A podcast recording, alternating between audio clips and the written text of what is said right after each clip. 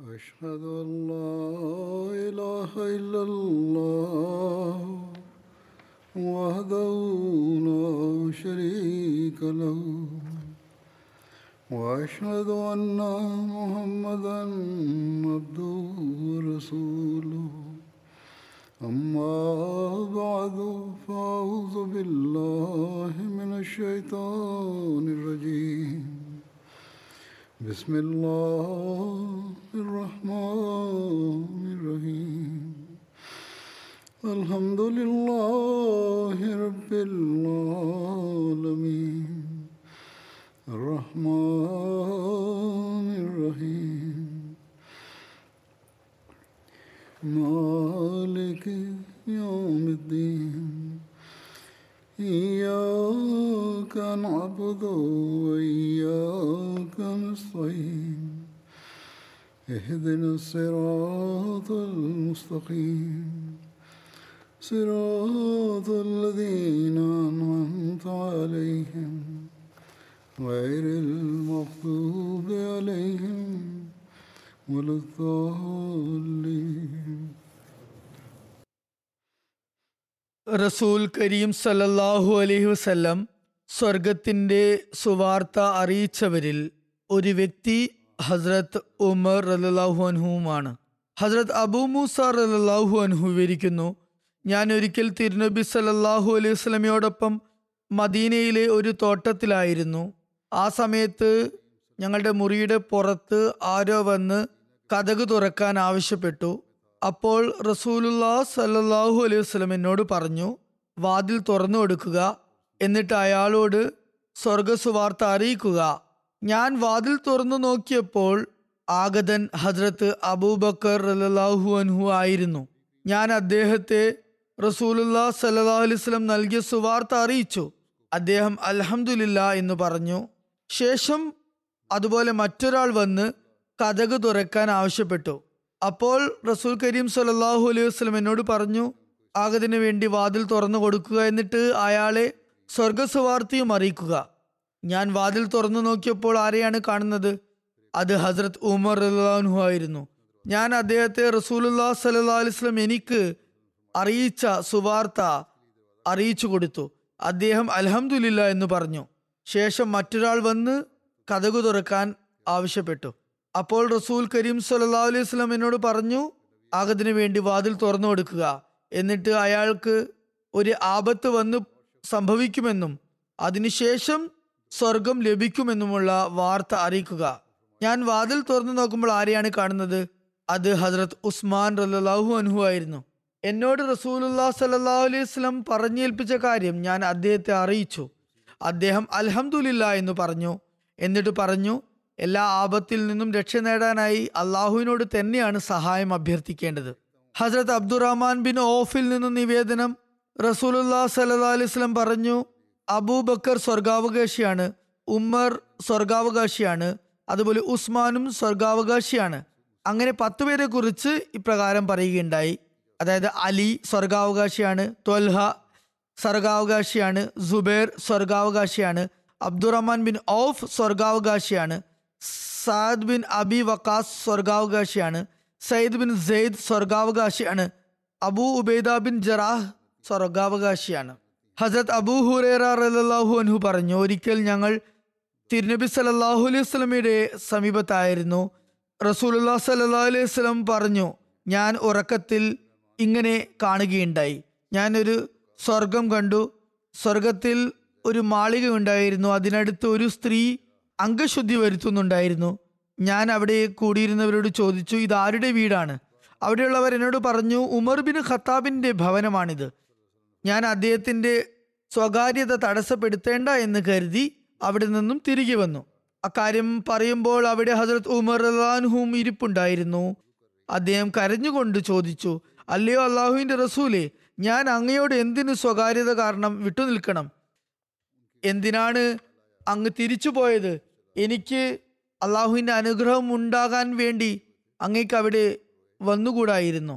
ഹസ്രത്ത് അബൂ സഈദ് ഖുദരി റളിയല്ലാഹു അൻഹു നിവേദനം ചെയ്യുന്നു, നബി കരീം സല്ലല്ലാഹു അലൈഹി വസല്ലം പറഞ്ഞു, ഇല്ലിയീൻ അത്യുന്നത സ്വർഗവാസികൾ താഴെത്തട്ടിയിലുള്ള സ്വർഗവാസികളെ എത്തി നോക്കുമ്പോൾ ആ ഇല്ലിയിലിൻ്റെ മുഖത്തിലുള്ള പ്രഭ കാരണം താഴെ തട്ടിലുള്ള സ്വർഗം മുഴുവനും വെട്ടിത്തിളങ്ങുന്നതാണ്. അക്കൂട്ടർ തിളക്കമാർന്ന നക്ഷത്രങ്ങളെപ്പോലെ കാണപ്പെടുന്നതാണ്. ഹസ്രത്ത് അബൂബക്കർ റളിയല്ലാഹുവും ഹസ്രത്ത് ഉമർ റളിയല്ലാഹുവും ഇല്ലിയീനിൽ ഉൾപ്പെട്ടവരാണ്. അവരുടെ കാര്യം വളരെ അത്ഭുതാവഹമാണ്. ഹസ്രത്ത് അബ്ദുല്ലാ ബിൻ മസ്ഊദിൽ നിന്നും നിവേദനം, നബി കരീം സല്ലല്ലാഹു അലൈഹി വസല്ലം പറഞ്ഞു, ഇപ്പോൾ നിങ്ങളുടെ അടുത്തേക്ക് ഒരു സ്വർഗവാസി കടന്നു വരുന്നതാണ്. അപ്പോൾ ഹസ്രത്ത് അബൂബക്കർ റളിയല്ലാഹു അൻഹു ആഗതനായി. വീണ്ടും നബി കരീം സല്ലല്ലാഹു അലൈഹി വസല്ലം പറഞ്ഞു, നിങ്ങളുടെ അടുത്ത് മറ്റൊരു സ്വർഗവാസി ഇപ്പോൾ വരുന്നതാണ്. അപ്പോൾ ഹസ്രത്ത് ഉമർ റളിയല്ലാഹു അൻഹു ആണ് വന്നത്. അതുപോലെ മറ്റൊരു നിവേദനം ഇപ്രകാരമുണ്ട്. ഹസ്രത്ത് അനസിൽ നിന്ന് നിവേദനം, റസൂൽ കരീം സല്ലല്ലാഹു അലൈഹി വസല്ലം ഹസ്രത്ത് അബൂബക്കർ, ഹസ്രത്ത് ഉമർ എന്നിവരെ കുറിച്ച് ഇപ്രകാരം പറയുകയുണ്ടായി, സ്വർഗത്തിലുള്ള മുൻകടന്നവരും പിൻകടന്നവരുമായ അവലീനും ആഖിരീനുമായ എല്ലാവരെക്കാളും, എന്നാൽ നബിമാരെയും റസൂൽമാരെയും ഒഴിച്ചുള്ള എല്ലാവരെക്കാളിലും എല്ലാവരുടെയും നേതാവായി അബൂബക്കറും ഉമറും ഉണ്ടാകും. ഹസ്രത്ത് അബൂ ഹുറൈറ പറയുന്നു, റസൂൽ കരീം സല്ലല്ലാഹു അലൈഹി വസല്ലം പറയുകയുണ്ടായി, ഉമർ ബിൻ ഖത്താബ് സ്വർഗവാസികളുടെ വിളക്കായിരിക്കും. ഹസ്രത്ത് ഉമർ റളിയല്ലാഹു അൻഹുവിൻ്റെ പദവിയെക്കുറിച്ച് മറ്റൊരു നിവേദനമുണ്ട്. റസൂൽ കരീം സല്ലല്ലാഹു അലൈഹി വസല്ലം ഇപ്രകാരം പറഞ്ഞതായി ഹസ്രത്ത് അക്വ ബിൻ ആമിർ നിവേദനം ചെയ്യുന്നു, എനിക്ക് ശേഷം ഒരു നബി ഉണ്ടായിരുന്നെങ്കിൽ അത് തീർച്ചയായും ഉമർ ബിൻ ഖത്താബ് ആയിരിക്കും. ഇവിടെ തിരുനബി സല്ലല്ലാഹു അലൈഹി വസല്ലമക്ക് തൊട്ടു ശേഷം നബിയായി നിയോഗിതനാകുന്ന വ്യക്തിയുടെ കാര്യമാണ് പറഞ്ഞിട്ടുള്ളത്. അല്ലാതെ വരാനിരിക്കുന്ന മസീഹും മഹ്ദിയുമായ വ്യക്തിയെക്കുറിച്ച് സ്പഷ്ടമായ വാക്കുകളിൽ നബിയുള്ള എന്ന് റസൂലുള്ളാഹി സ്വല്ലല്ലാഹു അലൈഹി വസല്ലം സ്വയം തന്നെ പറഞ്ഞിട്ടുണ്ട്. ഹസ്രത്ത് ഉമറിനെ റസൂലുള്ളാഹി സ്വല്ലല്ലാഹു അലൈഹി വസല്ലം മുഹദ്ദസ് എന്ന് വിളിച്ചത് സംബന്ധിച്ച് ആണ് ഇനി പറയുന്നത്. തൽസംബന്ധമായി ഹസ്രത്ത് ആയിഷ റളിയല്ലാഹു അൻഹ നിവേദനം ചെയ്യുന്നു, റസൂൽ കരീം സല്ലല്ലാഹു അലൈഹി വസല്ലം ഇപ്രകാരം പറയുകയുണ്ടായി, നിശ്ചയമായും മുൻ സമുദായങ്ങളിൽ മുഹദ്ദസുമാർ ഉണ്ടായിരുന്നു. എൻ്റെ ഉമ്മത്തിലെ മുഹദ്ദസ് ഉമറാണ്. ഹസ്രത്ത് അബൂ ഹുറൈറ റളിയല്ലാഹു അൻഹു നിവേദനം ചെയ്യുന്നു, റസൂലുള്ളാഹി സല്ലല്ലാഹു അലൈഹി വസല്ലം പറയുകയുണ്ടായി, എനിക്ക് മുമ്പുള്ള സമുദായങ്ങളിലും മുഹദ്ദസുകളായ വ്യക്തികൾ ഉണ്ടായിട്ടുണ്ട്. അപ്രകാരം എൻ്റെ ഉമ്മത്തിലുള്ള മുഹദ്ദസ് ഉമറാണ്. മുഹദ്ദസ് എന്ന് പറയുന്നത് നിരന്തരം ഇൽഹാമുകളും കശ്ഫും, അതായത് വെളിപാടുകളും ജാഗ്രതാ ദർശനങ്ങളും ലഭിക്കുന്ന വ്യക്തിയെയാണ്. തുടർന്ന് പറയുന്നു, നിങ്ങൾക്ക് മുമ്പുണ്ടായ ഇസ്രായേൽ സന്തതികളിൽ ചിലരോട് അവർ പ്രവാചകന്മാർ അല്ലായിരുന്നിട്ട് കൂടി അള്ളാഹു സംഭാഷണം നടത്തുമായിരുന്നു. എൻ്റെ സമുദായത്തിൽ അങ്ങനെയുള്ള ഒരു വ്യക്തി ഉമറാണ്. ഹസ്രത്ത് മസീഹ് മൗഊദ് അലൈഹി ഇസ്ലാം പറയുന്നു, അള്ളാഹു എപ്പോഴും ആലങ്കാരിക ഭാഷയാണ് ഉപയോഗിക്കുന്നത്, ഉപമാരൂപത്തിലാണ് സംസാരിക്കുന്നത്. പ്രകൃതം, സവിശേഷത, കഴിവ് എന്നിവയുടെ അടിസ്ഥാനത്തിൽ അവൻ ഒരാൾക്ക് മറ്റൊരാളുടെ പേര് നൽകാറുണ്ട്. ഇബ്രാഹിമിൻ്റേത് പോലുള്ള മനസ്സുള്ള വ്യക്തിയെ അള്ളാഹു ഇബ്രാഹിം എന്ന് പറയുന്നു. ഉമർ ഫാറൂഖിന് സമാന ഹൃദയമുള്ള വ്യക്തി, അവന് ഉമർ ഫാറൂഖാണ്. ഈ ഉമ്മത്തിൽ അള്ളാഹു സംസാരിക്കുന്ന വ്യക്തി, അതായത് ഒരു മുഹദ്ദസ് ഉണ്ടെങ്കിൽ അത് ഉമർ ആയിരിക്കുമെന്ന് ഹദീസിൽ നിങ്ങൾ വായിച്ചിട്ടില്ലേ? എന്നാൽ ഹസ്രത്ത് ഉമറിൽ മുഹദ്ദസിയത്ത് അവസാനിച്ചു എന്നാണോ ആ ഹദീസിൻ്റെ വിവക്ഷ? ഒരിക്കലുമല്ല. അതിൻ്റെ അർത്ഥം ഇപ്രകാരമാണ്, ഹസ്രത്ത് ഉമറിൻ്റെ ആത്മീയാവസ്ഥയ്ക്ക് സമാനമായ ആത്മീയാവസ്ഥ നേടുന്ന ഒരു വ്യക്തി ആവശ്യം നേരിടുന്ന സമയത്ത് മുഹദ്ദസായി മാറുന്നതാണ്. അദ്ദേഹം തുടർന്ന് എഴുതുന്നു, ഇത് സംബന്ധിച്ച് എനിക്കും ഒരിക്കൽ ഇങ്ങനെ ഇൽഹാമുണ്ടായി, ഫീക മാദ്ദത്തുൻ ഫാറൂഖിയ. ആ ഇൽഹാമിൻ്റെ പൂർണ്ണ രൂപം ഇതാണ്, അൻത മുഹദ്ദസുല്ല ഫീക മാദ്ദത്തുൻ ഫാറൂഖിയ. അതായത് നീ അള്ളാഹുവിൻ്റെ മുഹദ്ദസാണ്, അള്ളാഹു സംസാരിക്കുന്നവനാണ്, നിന്നിൽ ഫാറൂഖി സിഫത്ത് കുടികൊള്ളുന്നു. ഫാറൂഖിൻ്റെ ഗുണവിശേഷമുണ്ട്. ഹസ്രത്ത് ഉമർ റളിയല്ലാഹു ഖുർആൻ സംരക്ഷിക്കാനും ക്രോഡീകരിക്കാനുമുള്ള അഭിപ്രായം ഹസ്രത്ത് അബൂബക്കറിന് മുമ്പാകെ വെച്ചതായി മുൻ ഖുതുബകളിൽ ഞാൻ വിവരിച്ചിരുന്നു. ഇവിടെയും അത് സംബന്ധമായി ചില കാര്യങ്ങൾ മാത്രം പറയുന്നതാണ്. ഹസ്രത്ത് അബൂബക്കറിൻ്റെ ഖിലാഫത്ത് കാലഘട്ടത്തിൽ യമാമ യുദ്ധം നടന്നപ്പോൾ 70 ഖുർആൻ ഹാഫിദീങ്ങൾ, ഖുർആൻ മനപ്പാഠമാക്കിയവർ ഷഹീദാകുകയുണ്ടായി. അക്കാര്യത്തെക്കുറിച്ച് ഹസ്രത്ത് സെയ്ദ് ബിൻ സാബിദ് അൻസാരി റളിയല്ലാഹു അൻഹു നിവേദനം ചെയ്യുന്നു, യമാമ യുദ്ധത്തിൽ യമാമക്കാരായ മുസ്ലിങ്ങൾ ഷഹീദായപ്പോൾ ഹസ്രത്ത് അബൂബക്കർ എന്നെ വിളിപ്പിച്ചു. ആ സമയത്ത് അദ്ദേഹത്തോടൊപ്പം ഹസ്രത്ത് ഉമറും അവിടെ ഉണ്ടായിരുന്നു. ഹസ്രത്ത് അബൂബക്കർ എന്നോട് പറഞ്ഞു, ഉമർ എൻ്റെ അടുത്ത് വന്നിട്ട് എന്നോട് ഇപ്രകാരം പറയുകയുണ്ടായി, യമാമ യുദ്ധത്തിൽ ഒരുപാട് പേർ ഷഹീദാവുകയുണ്ടായി. അതുപോലെ മറ്റു യുദ്ധങ്ങളിലും ഇതുപോലെ കുറെ കാരിമാർ, ഖുറാൻ ഹൃദിസ്ഥമാക്കിയവർ വധിക്കപ്പെട്ടാൽ ഖുറാന്റെ വലിയൊരു ഭാഗം നമുക്ക് നഷ്ടമാകാനുള്ള സാധ്യതയുണ്ട്. അതുകൊണ്ട് തന്നെ ഖുറാനെ ഒരിടത്ത് ഒരുമിച്ച് കൂട്ടണം. എൻ്റെ അഭിപ്രായത്തിൽ താങ്കൾ ഖുർആൻ ക്രോഡീകരിക്കുന്നതിനുള്ള ഏർപ്പാട് ചെയ്യണം. ശേഷം ഹസ്രത്ത് അബൂബക്കർ പറയുന്നു, ഹസ്രത്ത് ഉമറിന്റെ അഭിപ്രായം ഖുർആൻ ക്രോഡീകരിക്കണമെന്നാണ്. എന്നാൽ റസൂലുള്ളാ സല്ലല്ലാഹു അലൈഹി വസല്ലം സ്വയം ഏറ്റെടുത്ത് ചെയ്യാത്ത ഒരു പ്രവൃത്തിയെ ഞാൻ എങ്ങനെ ചെയ്യാനാണ്, ഞാൻ എങ്ങനെ അതിന് തുടക്കം കുറിക്കും? ഉമർ അപ്പോൾ പറഞ്ഞു, അള്ളാഹു ആണ്, താങ്കൾ അങ്ങനെ ചെയ്യുകയാണെങ്കിൽ അത് വളരെ നല്ല കാര്യമായിരിക്കും. ഹസ്രത്ത് അബൂബക്കർ പറഞ്ഞു, ഉമർ എന്നോട് ഇക്കാര്യം പലതവണ പറഞ്ഞു. എത്രത്തോളം എന്നാൽ അള്ളാഹു എൻ്റെ ഹൃദയത്തിൽ അക്കാര്യത്തിന് വേണ്ടി ആഭിമുഖ്യമുണ്ടാക്കുകയും എൻ്റെ ഹൃദയം വിശാലമാക്കുകയും ചെയ്തിരിക്കുന്നു. ഉമർ ശരിയാണെന്ന് കരുതിയത് തന്നെയാണ് ഇപ്പോൾ എനിക്കും ഉചിതമായി തോന്നുന്നത്. അതായത് ഖുറാൻ ക്രോഡീകരിക്കേണ്ടതുണ്ട് എന്നാണ് എൻ്റെയും ഇപ്പോഴത്തെ അഭിപ്രായം. അങ്ങനെ സെയ്ദ് ബിൻ സാബിദ് ഖുറാൻ ക്രോഡീകരിക്കുന്ന പ്രവൃത്തികളിൽ ഏർപ്പെട്ടു. ഞാൻ പലതവണ അതിൻ്റെ വിശദാംശങ്ങൾ പറഞ്ഞിട്ടുള്ളതാണ്. ഇവിടെയും ചില കാര്യങ്ങൾ മാത്രം വിവരിക്കാം. ഹസ്രത്ത് ഉമറിൻ്റെ ഖുർആൻ മനഃപ്പാഠമാക്കിയതിനെ കുറിച്ചുള്ള കാര്യം ഹസ്രത്ത് മുസ്ലിം മൗദ് റളിയല്ലാഹു അൻഹു ഇപ്രകാരം വിവരിക്കുന്നു. അബൂ ഉബൈദയിൽ നിന്നും നിവേദനം, റസൂൽ കരീം സല്ലല്ലാഹു അലൈഹി വസല്ലം ഇനി പറയുന്ന മുഹാജിരിങ്ങളായ സഹാബാക്കൾ ഖുർആൻ മനഃപ്പാഠമാക്കിയതായി പറഞ്ഞിട്ടുണ്ട്. അവരിപ്രകാരമാണ്: Abubakar, Umar, Usman, Ali, Talha, Saad bin Masood, Huzaifa, Salim, Abu ഹുറൈറ, Abdullah bin സായിബ്, Abdullah bin Umar, Ubaidullah bin Abbas എന്നിവരാണവർ. മറ്റൊരു കാര്യം പറയപ്പെടുന്നത്, റസൂൽ കരീം സല്ലല്ലാഹു അലൈഹി വസല്ലമയ്ക്ക് മേൽ ഇറങ്ങിയ ചില വഹികൾ, ചില വെളിപാടുകൾ ഹസ്രത്ത് ഉമർ റളിയല്ലാഹു അൻഹുവിൻ്റെ അഭിപ്രായങ്ങൾ അനുകൂലിച്ച് ഉള്ളവയായിരുന്നു. സിഹാഹ് സിത്തയിൽ സഹിഹായി കണക്കാക്കപ്പെടുന്ന 6 ഹദീസ് ഗ്രന്ഥങ്ങളിൽ ഇത് സംബന്ധിച്ചുള്ള നിവേദനങ്ങൾ രേഖപ്പെടുത്തിയിട്ടുണ്ട്.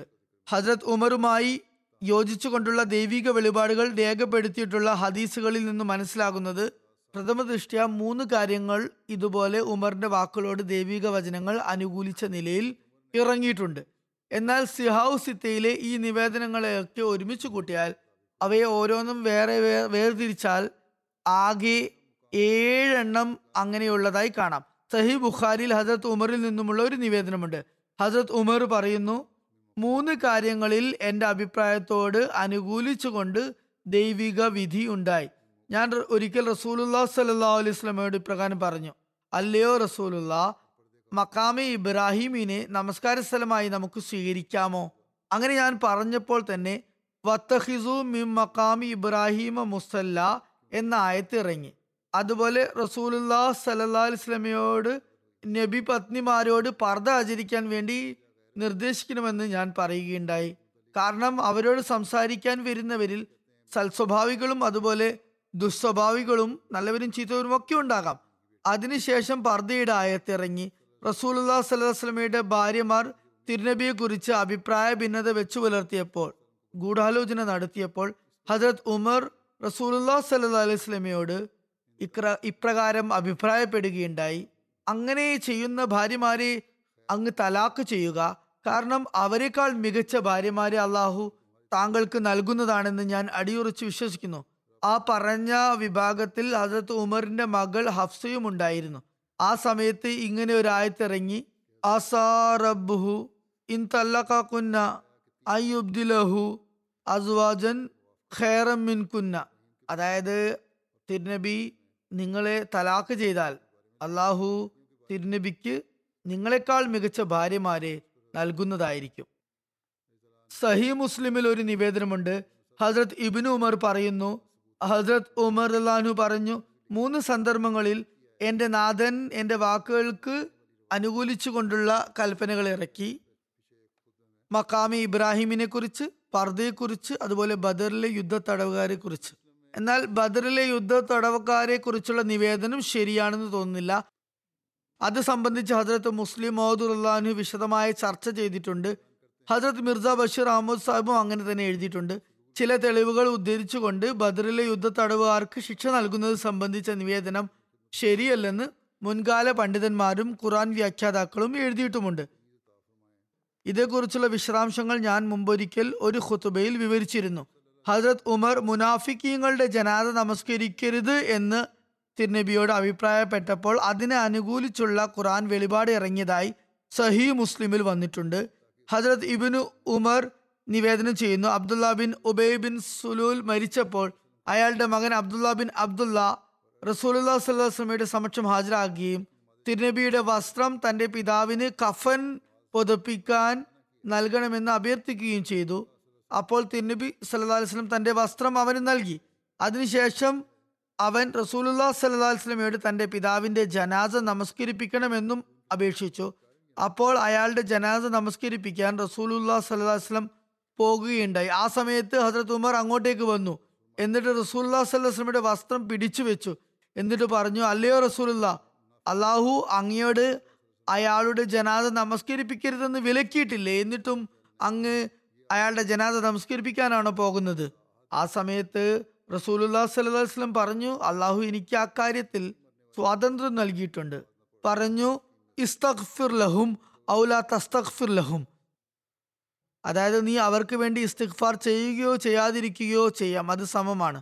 നീ അവർക്ക് വേണ്ടി 70 തവണ ഇസ്തിഗ്ഫാർ ചെയ്താലും അത് ഫലം ചെയ്യുകയില്ല. റസൂലുള്ളാഹി സ്വല്ലല്ലാഹു അലൈഹി വസല്ലം പറഞ്ഞു, അങ്ങനെയാണെങ്കിൽ ഞാൻ 70-ൽ അധികം തവണ ഇസ്തിഗ്ഫാർ ചെയ്യുന്നതാണ്. ഹസ്രത്ത് ഉമർ പറഞ്ഞു, അയാൾ മുനാഫിക്കല്ലേ? എന്നിട്ടും റസൂലുള്ളാഹി സ്വല്ലല്ലാഹു അലൈഹി വസല്ലം അയാളുടെ ജനാസ നമസ്കരിപ്പിച്ചു. അപ്പോൾ അള്ളാഹു ഇപ്രകാരം ആയത്തിറക്കി, വലാ തുസല്ലി അലാ അഹദി മിൻഹും മാത അബദൻ വലാ തഖും അലാ ഖബ്രിഹി, അതായത് നീ അവരുടെ ജനാസ ഒരിക്കലും നമസ്കരിപ്പിക്കരുത്. ഇവിടെ മുനാഫിക്കുകളെ കുറിച്ചാണ് പറയുന്നത്. അതുപോലെ ഒരിക്കലും അവരുടെ ഖബറിനടുത്ത് ചെന്ന് ദുആയും ചെയ്യരുത്. മദ്യപാനം ഹറാമാക്കിയതിനെ കുറിച്ച് ഹദ്രത്ത് ഉമറിന്റെ അഭിപ്രായത്തെ അനുകൂലിച്ചു കൊണ്ടുള്ള ഖുർആനിക വെളിപാട് ഇറങ്ങിയതിനെ കുറിച്ച് സുനൻ തിർമിസിയിൽ ഇപ്രകാരം വന്നിരിക്കുന്നു. ഹദ്രത്ത് ഉമർ ബിൻ ഖത്താബ് ഇപ്രകാരം ദുആ ചെയ്തു, അല്ലാഹുവേ, മദ്യത്തെക്കുറിച്ച് ഞങ്ങൾക്ക് തൃപ്തികരമായുള്ള ഒരു കൽപ്പന നീ ഇറക്കിയാലും. ആ സമയത്ത് സൂറ ബഖറയിലെ യസ് അലൂനക്ക അനിൽ ഖംറി വൽ മൈസിർ എന്ന ആയത്ത് ഇറങ്ങുകയുണ്ടായി. അതായത് അവർ നിന്നോട് മദ്യപാനത്തെയും ചൂതാട്ടത്തെയും കുറിച്ച് ചോദിക്കുന്നു. നീ അവരോട് പറയുക, ഇവ രണ്ടിലും വലിയ പാപമുണ്ട്, ജനങ്ങൾക്ക് കുറച്ച് പ്രയോജനവുമുണ്ട്, എന്നാൽ രണ്ടിൻ്റെ പ്രയോജനങ്ങളെക്കാൾ കൂടുതൽ പാപമാണ് ഉള്ളത്, അധികമായുള്ളത്. ഈ ആയത്ത് ഇറങ്ങിയപ്പോൾ ഹസ്രത്ത് ഉമറിന് ആ ആയത്ത് കേൾപ്പിക്കുകയുണ്ടായി. അത് കേട്ടപ്പോൾ ഹസ്രത്ത് ഉമർ പിന്നെയും പറഞ്ഞു, അല്ലാഹുവെ, മദ്യത്തെക്കുറിച്ച് ഞങ്ങൾക്ക് കൂടുതൽ സ്പഷ്ടമായ കൽപ്പന നൽകിയാലും. അപ്പോൾ സൂറ നിസായിലെ ലാ തഖറബു സലാത്ത വഅൻതും സുകാറ എന്ന ആയത്തിറങ്ങി.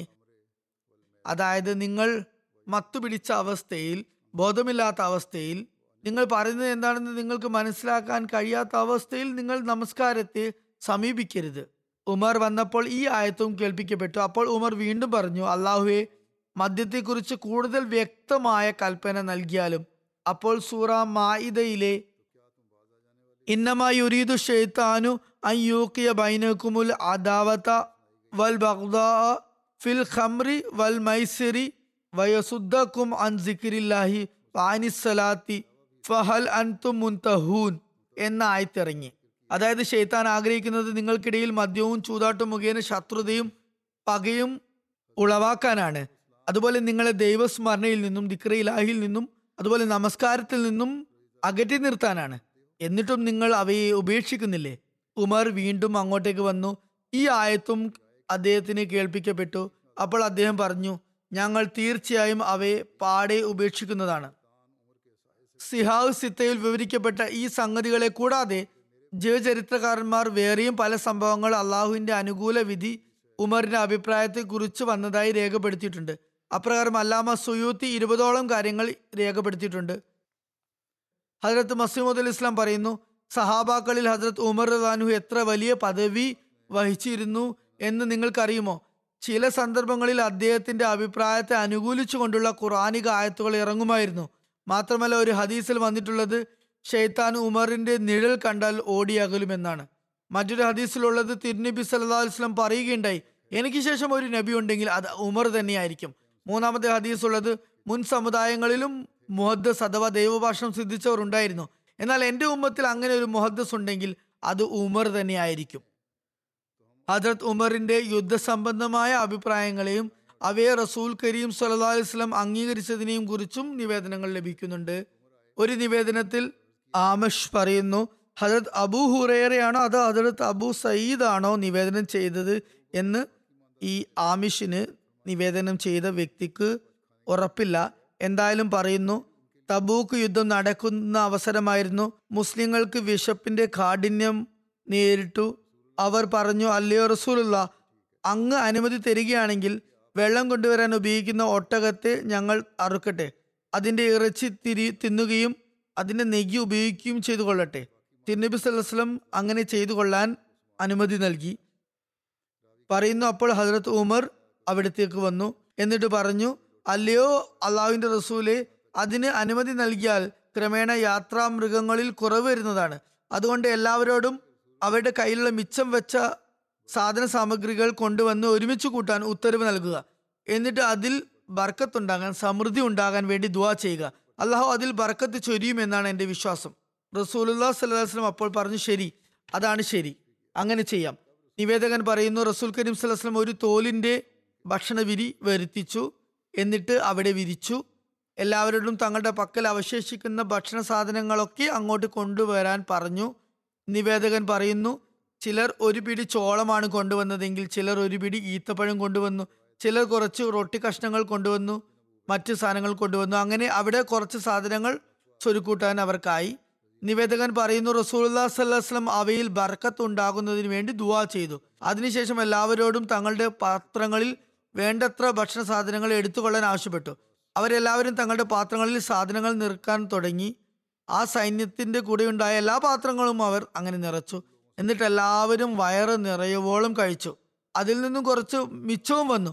അപ്പോൾ റസൂലുള്ളാഹി സ്വല്ലല്ലാഹു അലൈഹി വസല്ലം പറഞ്ഞു, അള്ളാഹു അല്ലാതെ മറ്റൊരു ആരാധ്യനുമില്ലെന്നും ഞാൻ അള്ളാഹുവിൻ്റെ പ്രവാചകനാണെന്നും ദൂതനാണെന്നും ഞാൻ ഇവിടെ സാക്ഷ്യം വഹിക്കുന്നു.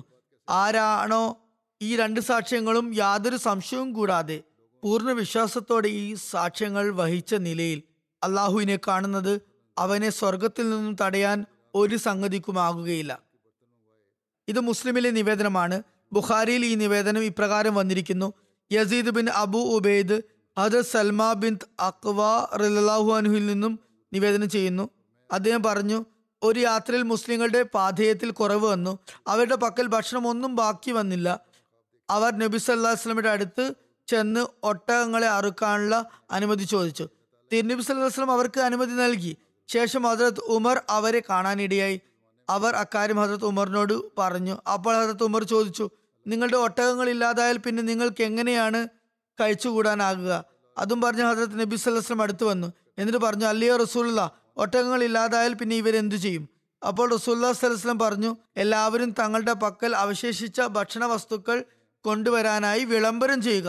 ശേഷം റസൂലുള്ളാഹി സ്വല്ലല്ലാഹു അലൈഹി വസല്ലം അവയിൽ ബർക്കത്ത് ഉണ്ടാകാൻ ദുആ ചെയ്തു. തുടർന്ന് എല്ലാവരോടും തങ്ങളുടെ പാത്രങ്ങൾ കൊണ്ടുവരാൻ പറഞ്ഞു. എല്ലാവരും തങ്ങളുടെ പാത്രങ്ങൾ ഭക്ഷണ സാധനങ്ങൾ കൊണ്ട് നിറച്ചു. അവരെല്ലാവരും വയറ് നിറച്ച് ഭക്ഷണം കഴിച്ചതിന് ശേഷം റസൂലുള്ളാഹി സ്വല്ലല്ലാഹു അലൈഹി വസല്ലം പറഞ്ഞു, അള്ളാഹു അല്ലാതെ മറ്റാരാധ്യനുമില്ലെന്നും ഞാൻ അള്ളാഹുവിൻ്റെ റസൂലാണെന്നും ഞാനിതാ ഇവിടെ സാക്ഷ്യം വഹിക്കുന്നു. ബാങ്ക് വിളി തുടങ്ങിയതിനെ കുറിച്ചും അത് സംബന്ധിച്ച് ഹദ്റത്ത് ഉമർ റളിയല്ലാഹു അൻഹു സ്വപ്നം കണ്ടതിനെ കുറിച്ചും ഹദ്റത്ത് മുസ്ലിം മൗദ് റളിയല്ലാഹു അൻഹു ഇപ്രകാരം വിവരിക്കുന്നു.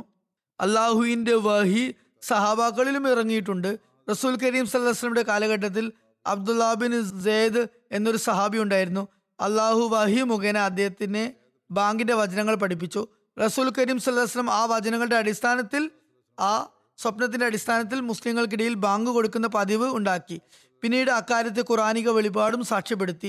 ഹദ്റത്ത് ഉമർ റളിയല്ലാഹു അൻഹു പറയുന്നു, അള്ളാഹു എനിക്കും ബാങ്കിൻ്റെ വചനങ്ങൾ അതേപടി പഠിപ്പിച്ചു തരികയുണ്ടായി. എന്നാൽ 20 ദിവസങ്ങളോളം ഞാൻ അതേക്കുറിച്ച് മൗനം പാലിച്ചു. കാരണം മറ്റൊരു വ്യക്തി അതേക്കുറിച്ച് റസൂൽ കരീം സല്ലല്ലാഹു അലൈഹി വസല്ലമയോട് വിവരിച്ച് കഴിഞ്ഞിരുന്നു. ഒരു നിവേദനത്തിൽ ഇപ്രകാരം വന്നിരിക്കുന്നു, ഒരു മലക്ക് വന്ന് എനിക്ക് ബാങ്കിൻ്റെ വചനങ്ങൾ പഠിപ്പിച്ചു. ഞാൻ ആ സമയത്ത് പൂർണ്ണമായും ഉറക്കമായിരുന്നില്ല, അർദ്ധനിദ്രയിലായിരുന്നു. ഹദ്റത്ത് ഉമറിൻ്റെ വാക്കുകളാണിത്. സുനൻ തിർമിദിയിൽ ഒരു നിവേദനമുണ്ട്. ഇത് ഞാൻ മുമ്പേയും വിവരിച്ചതാണ്, എന്നാൽ ഇവിടെയും വിവരിക്കാം. അതിൻ്റെ അവസാന ഭാഗത്ത് റസൂലുള്ളാഹി സ്വല്ലല്ലാഹു അലൈഹി വസല്ലമക്ക് ഹദ്റത്ത് ഉമറിൻ്റെ സ്വപ്നം എത്രത്തോളം പ്രാധാന്യം അറിയിക്കുന്നതായിരുന്നു എന്ന് വന്നിട്ടുണ്ട്. Muhammad bin Abdullah bin Syed തൻ്റെ പിതാവിൽ നിന്നും നിവേദനം ചെയ്യുന്നു, ഞങ്ങൾ സുബഹി നേരത്ത് റസൂലുള്ളാഹി സ്വല്ലല്ലാഹു അലൈഹി വസല്ലമയുടെ അടുത്ത് വന്നു. ഞാൻ ഈ സ്വപ്നം തിരുനബിയെ കേൾപ്പിച്ചു. അപ്പോൾ തിരുനബി പറഞ്ഞു, നിശ്ചയമായും ഇത് ഒരു സത്യസ്വപ്നമാണ്. നീ ബിലാലിൻ്റെ അടുത്തേക്ക് പോകുക, അദ്ദേഹം ഉയർന്ന ശബ്ദത്തിനുടമയാണ്, നീ അദ്ദേഹത്തോട് ഈ വചനങ്ങൾ പറഞ്ഞു കൊടുക്കുക. അദ്ദേഹം ഇത് ഉറക്കെ ഏറ്റു ചൊല്ലുന്നതാണ്. അബ്ദുല്ല ബിൻ സെയ്ദ് പറയുന്നു, ഹജരത് ബിലാലിൻ്റെ ബാങ്കുളി കേട്ടപ്പോൾ ഹജരത് ഉമർ ബിൻ ഖത്താബ് തൻ്റെ ചാദർ മേൽപുതപ്പ് വലിച്ചഴിച്ചു കൊണ്ടുവന്ന് പെട്ടെന്ന് തന്നെ റസൂലുള്ളാഹി സ്വല്ലല്ലാഹു അലൈഹി അടുത്തേക്ക് ഓടി വന്നു. എന്നിട്ട് പറഞ്ഞു, താങ്കളെ സത്യത്തോടെ അയച്ച അസ്തിത്വത്തെ, അതായത് അള്ളാഹുവിനെ തൊട്ട് സത്യം, അല്ലയോ റസൂലുള്ളാഹി, ഈ ബാങ്കിൽ പറഞ്ഞ എല്ലാ വചനങ്ങളും അതേപടി ഞാൻ സ്വപ്നത്തിൽ കണ്ടിരുന്നു. നിവേദകൻ പറയുന്നു, അപ്പോൾ റസൂൽ കരീം സ്വല്ലല്ലാഹു അലൈഹി പറഞ്ഞു, അള്ളാഹുവിനാണ് സർവസ്തുതിയും, ഇക്കാര്യം ഇപ്പോൾ കൂടുതൽ ദൃഢമായിരിക്കുന്നു, അതായത് ഇതിന് കൂടുതൽ സാക്ഷ്യം ലഭിച്ചിരിക്കുന്നു. ഹജരത് ഉമർ റളിയല്ലാഹു റസൂൽ കരീം സ്വല്ലല്ലാഹു അലൈഹി ഇപ്രകാരമായിരുന്നു, റസൂൽ കരീം സ്വല്ലല്ലാഹു അലൈഹി എപ്രകാരമായിരുന്നു ബഹുമാനാദരങ്ങൾ നൽകിയിരുന്നത്. അതുപോലെ ഹജരത്ത് ഉമറിൻ്റെ റസൂൽ കരീം സ്വല്ലല്ലാഹു അലൈഹി സമക്ഷം എന്ത് സ്ഥാനമാനങ്ങളായിരുന്നു ഉണ്ടായിരുന്നത്, റസൂൽ കരീം സ്വല്ലല്ലാഹു അലൈഹി അദ്ദേഹത്തെക്കുറിച്ചുള്ള അഭിപ്രായങ്ങൾ എന്തായിരുന്നു എന്നിവയെക്കുറിച്ചൊക്കെ നമുക്ക് നിവേദനങ്ങളിൽ നിന്നും ലഭിക്കുന്നുണ്ട്. ഹജരത്ത് ഇബ്നു ഉമർ റളിയല്ലാഹു നിവേദനം ചെയ്യുന്നു, ഞാൻ റസൂൽ കരീം സ്വല്ലല്ലാഹു അലൈഹി വസല്ലമയോടൊപ്പം ഒരു യാത്രയിലായിരുന്നു. ഹജരത്ത് ഉമർ റളിയല്ലാഹുവിൻ്റെ ഒരു ഒട്ടകത്തിൽ ഞാൻ സഞ്ചരിക്കുകയായിരുന്നു. അത് എപ്പോഴും തിരുനബിയുടെ ഒട്ടകത്തെ മറികടക്കാൻ ശ്രമിച്ചു കൊണ്ടിരുന്നു. അത് കണ്ട് ഹജരത്ത് ഉമർ എന്നോട് പറഞ്ഞു, അല്ലേ അബ്ദുള്ള, ആരും തന്നെ തിരുനബി സല്ലല്ലാഹു അലൈഹി വസല്ലമയെ മറികടക്കാൻ പാടില്ല, അതായത് നിന്റെ ഈ സവാരി മൃഗം റസൂലുള്ളാഹി സല്ലല്ലാഹു അലൈഹി വസല്ലമയുടെ സവാരി മൃഗത്തെ മുൻകടക്കാൻ പാടില്ല. നബി സല്ലല്ലാഹു അലൈഹി വസല്ലം ഹജരത്ത് ഉമറിനോട് പറഞ്ഞു, ഈ ഒട്ടകത്തെ എനിക്ക് വിൽക്കുക. അപ്പോൾ ഹജരത്ത് ഉമർ പറഞ്ഞു, ഇത് താങ്കളുടെ തന്നെയാണല്ലോ, പിന്നെ എന്തിനാണ് വിൽക്കേണ്ടത്? അവസാനം തിരുനബി സല്ലല്ലാഹു അലൈഹി വസല്ലം അത് വിലക്ക് വാങ്ങുക തന്നെ ചെയ്തു. എന്നിട്ട് ഞാൻ ഇത് നിനക്ക് തന്നെ നൽകുന്നു എന്ന് പറഞ്ഞു. ഇനി നിനക്ക് ഇത് ഇഷ്ടം പോലെ ഉപയോഗിക്കാമെന്ന് പറഞ്ഞു. അതായത് തിരുനബി സല്ലല്ലാഹു അലൈഹി വസല്ലം അത് വാങ്ങിച്ച് ഇബ്നു ഉമറിന് പാരിതോഷികമായി നൽകി. ഹജരത്ത് അനസ് ബിൻ മാലിക് നിവേദനം ചെയ്യുന്നു, സൂര്യൻ മധ്യത്തിൽ നിന്നും തെറ്റിയ ശേഷം റസൂലുള്ളാഹി സല്ലല്ലാഹു അലൈഹി വസല്ലം വന്നു. എന്നിട്ട് ലുഹർ നമസ്കരിപ്പിച്ചു. ശേഷം മിമ്പറിലേക്ക് കയറി. എന്നിട്ട് നിർണിത സമയത്തെക്കുറിച്ച് പറഞ്ഞു. അപ്പോൾ മഹാസംഭവങ്ങൾ അരങ്ങേറുമെന്ന് പറഞ്ഞു. എന്നിട്ട് എന്നോട് ആർക്കെങ്കിലും എന്തെങ്കിലും ചോദിക്കാനുണ്ടെങ്കിൽ ഇപ്പോൾ ഞാനിവിടെ ഉണ്ട്, എൻ്റെ ഈ സ്ഥാനത്ത് ഞാൻ ഉള്ളിടത്തോളം കാലം നിങ്ങൾ ചോദിക്കുന്നതിന് ഞാൻ മറുപടി തരുന്നതായിരിക്കുമെന്ന് പറഞ്ഞു. അത് കേട്ട് ജനങ്ങൾ ഒരുപാട് കരഞ്ഞു. റസൂൽ കരീം സ്വല്ലല്ലാഹു അലൈഹി വസല്ലം വീണ്ടും വീണ്ടും എന്നോട് ചോദിക്കുക എന്ന് പറഞ്ഞു. അപ്പോൾ ഹസരത്ത് അബ്ദുല്ലാ ബിൻ ഹുസാഫ എഴുന്നേറ്റ് നിന്ന് ചോദിച്ചു, എൻ്റെ പിതാവ് ആരാണെന്ന് പറഞ്ഞു തരിക. തിരുനബി സല്ലല്ലാഹു അലൈഹി വസല്ലം പറഞ്ഞു, ഹുസാഫയാണ് നിൻ്റെ പിതാവ്. പിന്നെയും റസൂലുള്ളാഹി സ്വല്ലല്ലാഹു അലൈഹി വസല്ലം പലതവണ പറഞ്ഞു, എന്നോട് ചോദിക്കുക, എന്ത് വേണമെങ്കിലും ചോദിക്കുക. അപ്പോൾ ഹജരത്ത് ഉമർ മുട്ടുകുത്തി നിന്നു. എന്നിട്ട് പറഞ്ഞു, റസീന ബില്ലാഹി റബ്ബൻ വബിൽ ഇസ്ലാമി ദീനൻ വബി മുഹമ്മദിൻ നബിയൻ, അതായത് അള്ളാഹുവിനെ ഞങ്ങളുടെ നാഥൻ എന്ന നിലയിലും ഇസ്ലാമിനെ ഞങ്ങളുടെ മതം എന്ന നിലയ്ക്കും മുഹമ്മദിനെ ഞങ്ങളുടെ നബി എന്ന സ്ഥാനത്തിലും ഞങ്ങൾ തൃപ്തിപ്പെട്ടിരിക്കുന്നു. റസൂൽ കരീം സല്ലല്ലാഹു അലൈഹി വസല്ലം അത് കേട്ട് മൗനം പാലിച്ചു. അല്പനേരം മൗനം ദീക്ഷിച്ചു. എന്നിട്ട് പറഞ്ഞു, എൻ്റെ മുമ്പിൽ ഈ കാണുന്ന മതിലിന് തുല്യമായ വീതിയിൽ ഇപ്പോൾ എൻ്റെ മുമ്പാകെ സ്വർഗവും നരകവും കാണിക്കപ്പെട്ടു.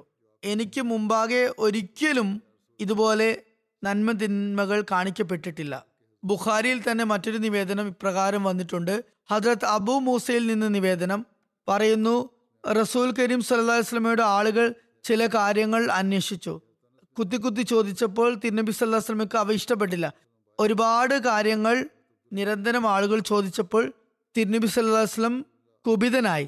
എന്നിട്ട് ജനങ്ങളോട് പറഞ്ഞു, നിങ്ങൾക്കറിയേണ്ടതെല്ലാം ഇപ്പോൾ എന്നോട് ചോദിക്കുക. അപ്പോൾ ഒരു വ്യക്തി ചോദിച്ചു, എൻ്റെ പിതാവ് ആരാണ്? തിരുനബി സല്ലല്ലാഹു അലൈഹി വസല്ലം പറഞ്ഞു, നിന്റെ പിതാവ് ഹുസൈഫയാണ്. അതിനുശേഷം മറ്റൊരാളെ എഴുന്നേറ്റ് ചോദിച്ചു, അല്ലയോ റസൂലുള്ള, എൻ്റെ പിതാവ് ആരാണ്? തിരുനബി സല്ലല്ലാഹു അലൈഹി വസല്ലം പറഞ്ഞു, നിന്റെ പിതാവ് ഷിയബയുടെ സ്വതന്ത്രനാക്കിയ അടിമയാണ്, സാലിമാണ്. റസൂലുള്ളാഹി സല്ലല്ലാഹു അലൈഹി വസല്ലമയുടെ മുഖത്ത് ഭാവമാറ്റം കണ്ടപ്പോൾ, ദേഷ്യം കണ്ടപ്പോൾ ഹജരത്ത് ഉമർ റളിയല്ലാഹു പറഞ്ഞു, അല്ലയോ റസൂലുള്ളാഹി സ്വല്ലല്ലാഹു അലൈഹി വസല്ലം, ഞങ്ങൾ ദൈവസമക്ഷം ഞങ്ങളുടെ തെറ്റിൽ നിന്ന് പശ്ചാത്തപിക്കുന്നു. ബുഖാരിയിൽ തന്നെയുള്ള മറ്റൊരു നിവേദനം പ്രകാരമാണ്. സുഹരിയിൽ നിന്ന് നിവേദനം പറയുന്നു, ഹജരത്ത് അനസ് ബിൻ മാലിക് എന്നോട് ഇങ്ങനെ പറഞ്ഞു, റസൂലുള്ളാഹി സ്വല്ലല്ലാഹു അലൈഹി വസല്ലം പുറത്തേക്ക് ഇറങ്ങിയപ്പോൾ ഹജരത്ത് അബ്ദുല്ലാ ബിൻ ഹുസാഫ മുന്നോട്ട് വരികയും അല്ലയോ റസൂലുള്ളാഹി സ്വല്ലല്ലാഹു അലൈഹി വസല്ലം, എൻ്റെ പിതാവ് ആരാണ് എന്ന് ചോദിക്കുകയും ചെയ്തു. റസൂലുള്ളാഹി സ്വല്ലല്ലാഹു അലൈഹി വസല്ലം പറഞ്ഞു, നിന്റെ പിതാവ് ഹുസാഫയാണ്. അതിനുശേഷം പലതവണ എന്നോട് നിങ്ങൾ ചോദ്യം ചോദിക്കുക, ചോദിക്കാനുള്ളതൊക്കെ ചോദിക്കുക എന്ന് റസൂലുള്ളാഹി സ്വല്ലല്ലാഹു അലൈഹി വസല്ലം പറയുകയുണ്ടായി. അപ്പോൾ ഹദരത്ത് ഉമർ കാലു മടക്കിയിരുന്നു. എന്നിട്ട് പറഞ്ഞു, അള്ളാഹുവിനെ ഞങ്ങളുടെ നാഥൻ എന്ന നിലയിലും ഇസ്ലാമിനെ ഞങ്ങളുടെ മതം എന്ന നിലയിലും മുഹമ്മദിനെ ഞങ്ങളുടെ നബി എന്ന നിലയിലും ഞങ്ങൾ തൃപ്തിപ്പെട്ടിരിക്കുന്നു. റസൂൽ കരീം സല്ലല്ലാഹു അലൈഹി വസല്ലം കുറച്ച് സമയത്തേക്ക് മൗനം പാലിച്ചു. ഹജറത്ത് അബു ഖത്താദ അൻസാരി റളിയല്ലാഹു അൻഹുവിൽ നിന്ന് നിവേദനം, തിരുനബിയുടെ നോമ്പിനെ കുറിച്ച് ചോദ്യം ചോദിക്കപ്പെട്ടു. നിവേദകൻ പറയുന്നു, റസൂൽ കരീം സ്വല്ലല്ലാഹു അലൈഹി വസല്ലമക്ക് അത് ഇഷ്ടപ്പെട്ടില്ല. അപ്പോൾ ഹജറത്ത് ഉമർ പറഞ്ഞു, അള്ളാഹുവിനെ ഞങ്ങളുടെ നാഥൻ എന്ന നിലയിലും ഇസ്ലാമിനെ ഞങ്ങളുടെ മതം എന്ന നിലയിലും മുഹമ്മദിന് സ്വല്ലല്ലാഹു അലൈഹി വസല്ലം ഞങ്ങളുടെ നബി എന്ന നിലയിലും അതുപോലെ ഞങ്ങളുടെ ബയ്യത്ത് യഥാർത്ഥ ബയ്യത്താണെന്ന നിലയിലും ഞങ്ങൾ തൃപ്തിപ്പെട്ടിരിക്കുന്നു. റസൂൽ കരീം സ്വല്ലല്ലാഹു അലൈഹി വസല്ലം അതിനുശേഷം മൗനം പാലിച്ചു. സഹീഹ് ബുഖാരിയിൽ മറ്റൊരു നിവേദനമുണ്ട്. ഹദ്റത്ത് ഉമർ ഒരിക്കൽ റസൂലുള്ളാഹി സ്വല്ലല്ലാഹു അലൈഹി വസല്ലമയുടെ അടുത്ത് വന്നു. ആ സമയത്ത് തിരുനബി സ്വല്ലല്ലാഹു അലൈഹി വസല്ലം വീടിൻ്റെ മേൽത്തട്ടിലായിരുന്നു. ഹദ്റത്ത് ഉമർ വിവരിക്കുന്നു, ഞാൻ തിരുനബിയുടെ അടുത്തേക്ക് പോയപ്പോൾ കണ്ടത് തിരുനബി ഒരു പായയിൽ കിടക്കുകയായിരുന്നു. പായയുടെ മേൽ ഒന്നും വിരിച്ചിട്ടുണ്ടായിരുന്നില്ല.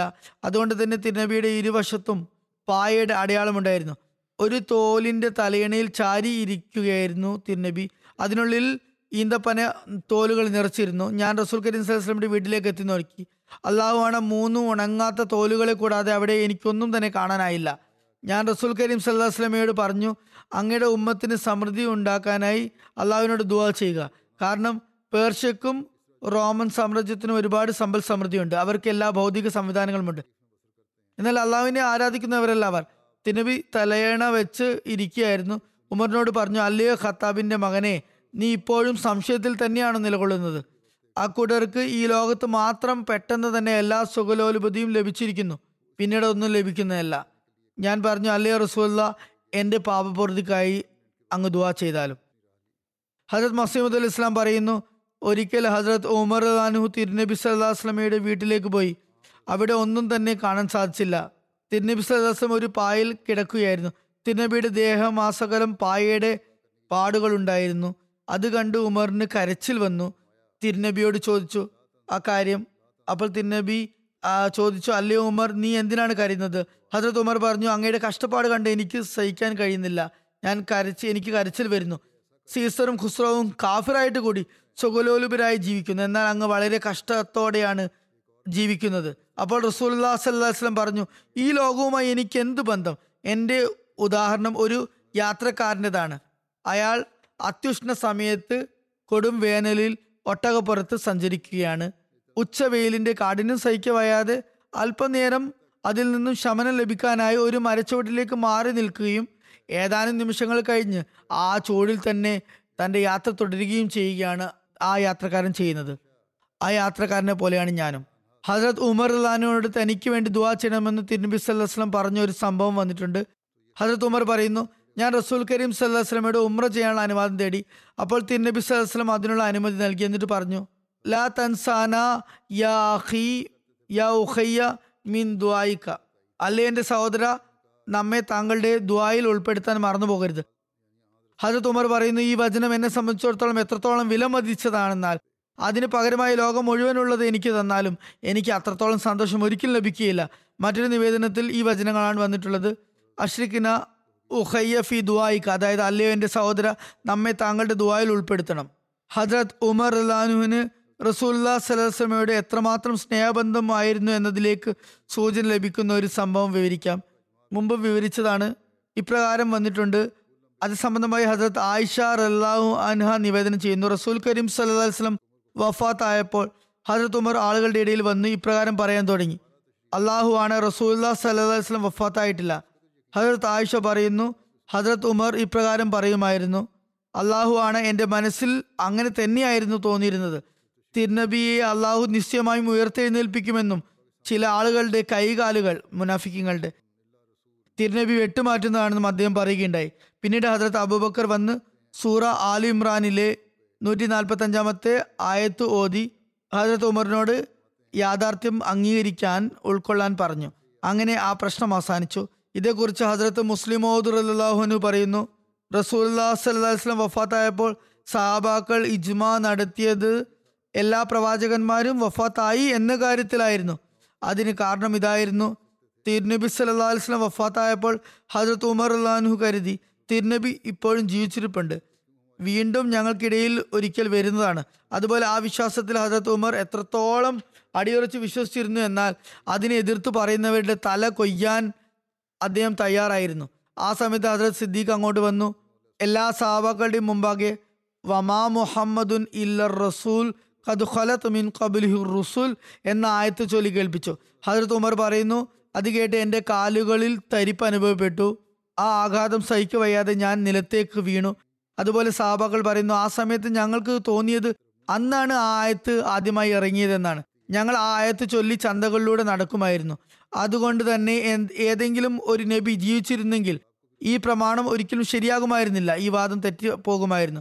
എല്ലാ നബിമാരും വഫാത്തായെങ്കിൽ എന്തുകൊണ്ട് തിരുനബി വഫാത്തായിക്കൂടാ എന്ന പ്രമാണമായിരുന്നു അവിടെ സ്വീകരിക്കപ്പെട്ടത്. എന്നാൽ ആ സമയത്ത് ഹസ്രത്ത് അബൂബക്കറിനോട് ഹസ്രത്ത് ഉമർ ഇപ്രകാരം പറഞ്ഞതുമില്ല. അതായത്, എന്തിനാണ് താങ്കൾ ജനങ്ങളെ കബളിപ്പിക്കുന്നത്? ഹസ്രത്ത് മിശിഹ ഈസാ നബി ഇപ്പോഴും ജീവനോട് ആകാശത്തിരിപ്പുണ്ട്. അദ്ദേഹം ജീവിച്ചിരിപ്പുണ്ടെങ്കിൽ എന്തുകൊണ്ട് നമ്മുടെ നബി സല്ലല്ലാഹു അലൈഹി വസല്ലമക്ക് ജീവിച്ചിരുന്നുകൂടാ? അതുപോലെ ആ സമയത്ത് എല്ലാ സഹാബാക്കളും മൗനം അവലംബിച്ചത് ഹസ്രത്ത് മസീഹ് വഫാത്തായി എന്ന് എല്ലാവരും വിശ്വസിച്ചിരുന്നത് കൊണ്ടാണ്. ഇതേക്കുറിച്ച് ഹസ്രത്ത് മസീഹ് ഇസ്ലാം സവിസ്തരം പ്രതിപാദിച്ചിട്ടുണ്ട്. അതേക്കുറിച്ച് ഞാൻ മുമ്പൊരു ഖുതുബയിൽ പ്രതിപാദിച്ചിരുന്നു. ഹസ്രത്ത് ഉമർ എപ്രകാരമായിരുന്നു റസൂലുള്ളാഹി സ്വല്ലല്ലാഹു അലൈഹി വസല്ലമയെ എല്ലാ കാര്യത്തിലും പിന്തുടർന്നിരുന്നത് എന്നതിനെക്കുറിച്ച് നിവേദനമുണ്ട്. ഹസ്രത്ത് ഇബ്നു ഉമർ വിവരിക്കുന്നു, റസൂലുള്ളാഹി സ്വല്ലല്ലാഹു അലൈഹി വസല്ലം ഹജറെ അസ്വദിലേക്ക് മുഖം തിരിച്ചു, എന്നിട്ട് അതിൻ്റെ മേൽ ഒരുപാട് സമയം ചുണ്ടുകൾ അമർത്തി കരഞ്ഞുകൊണ്ടിരുന്നു. റസൂലുള്ളാഹി സ്വല്ലല്ലാഹു അലൈഹി വസല്ലം തിരിഞ്ഞു നോക്കിയപ്പോൾ ഹസ്രത്ത് ഉമർ ബിൻ ഖത്താബ് കരയുന്നതായി കണ്ടു. അപ്പോൾ തിരുനബി സല്ലല്ലാഹു അലൈഹി വസല്ലം പറഞ്ഞു, അല്ലയോ ഉമർ, ഇത് കണ്ണുനീർ വാർക്കുന്ന സ്ഥലമാണ്. ആബിസ് ഹസ്രത്ത് ഉമർ റളിയല്ലാഹു അൻഹു നിവേദനം ചെയ്യുന്നു, അദ്ദേഹം പറഞ്ഞു, ഞാൻ ഹജർ അസ്വദിൻ്റെ അടുത്ത് വന്നു, എന്നിട്ട് അതിനെ ചുംബിച്ചു, എന്നിട്ട് പറഞ്ഞു, എനിക്ക് നന്നായി അറിയാം നീ ഒരു കല്ല് മാത്രമാണ്.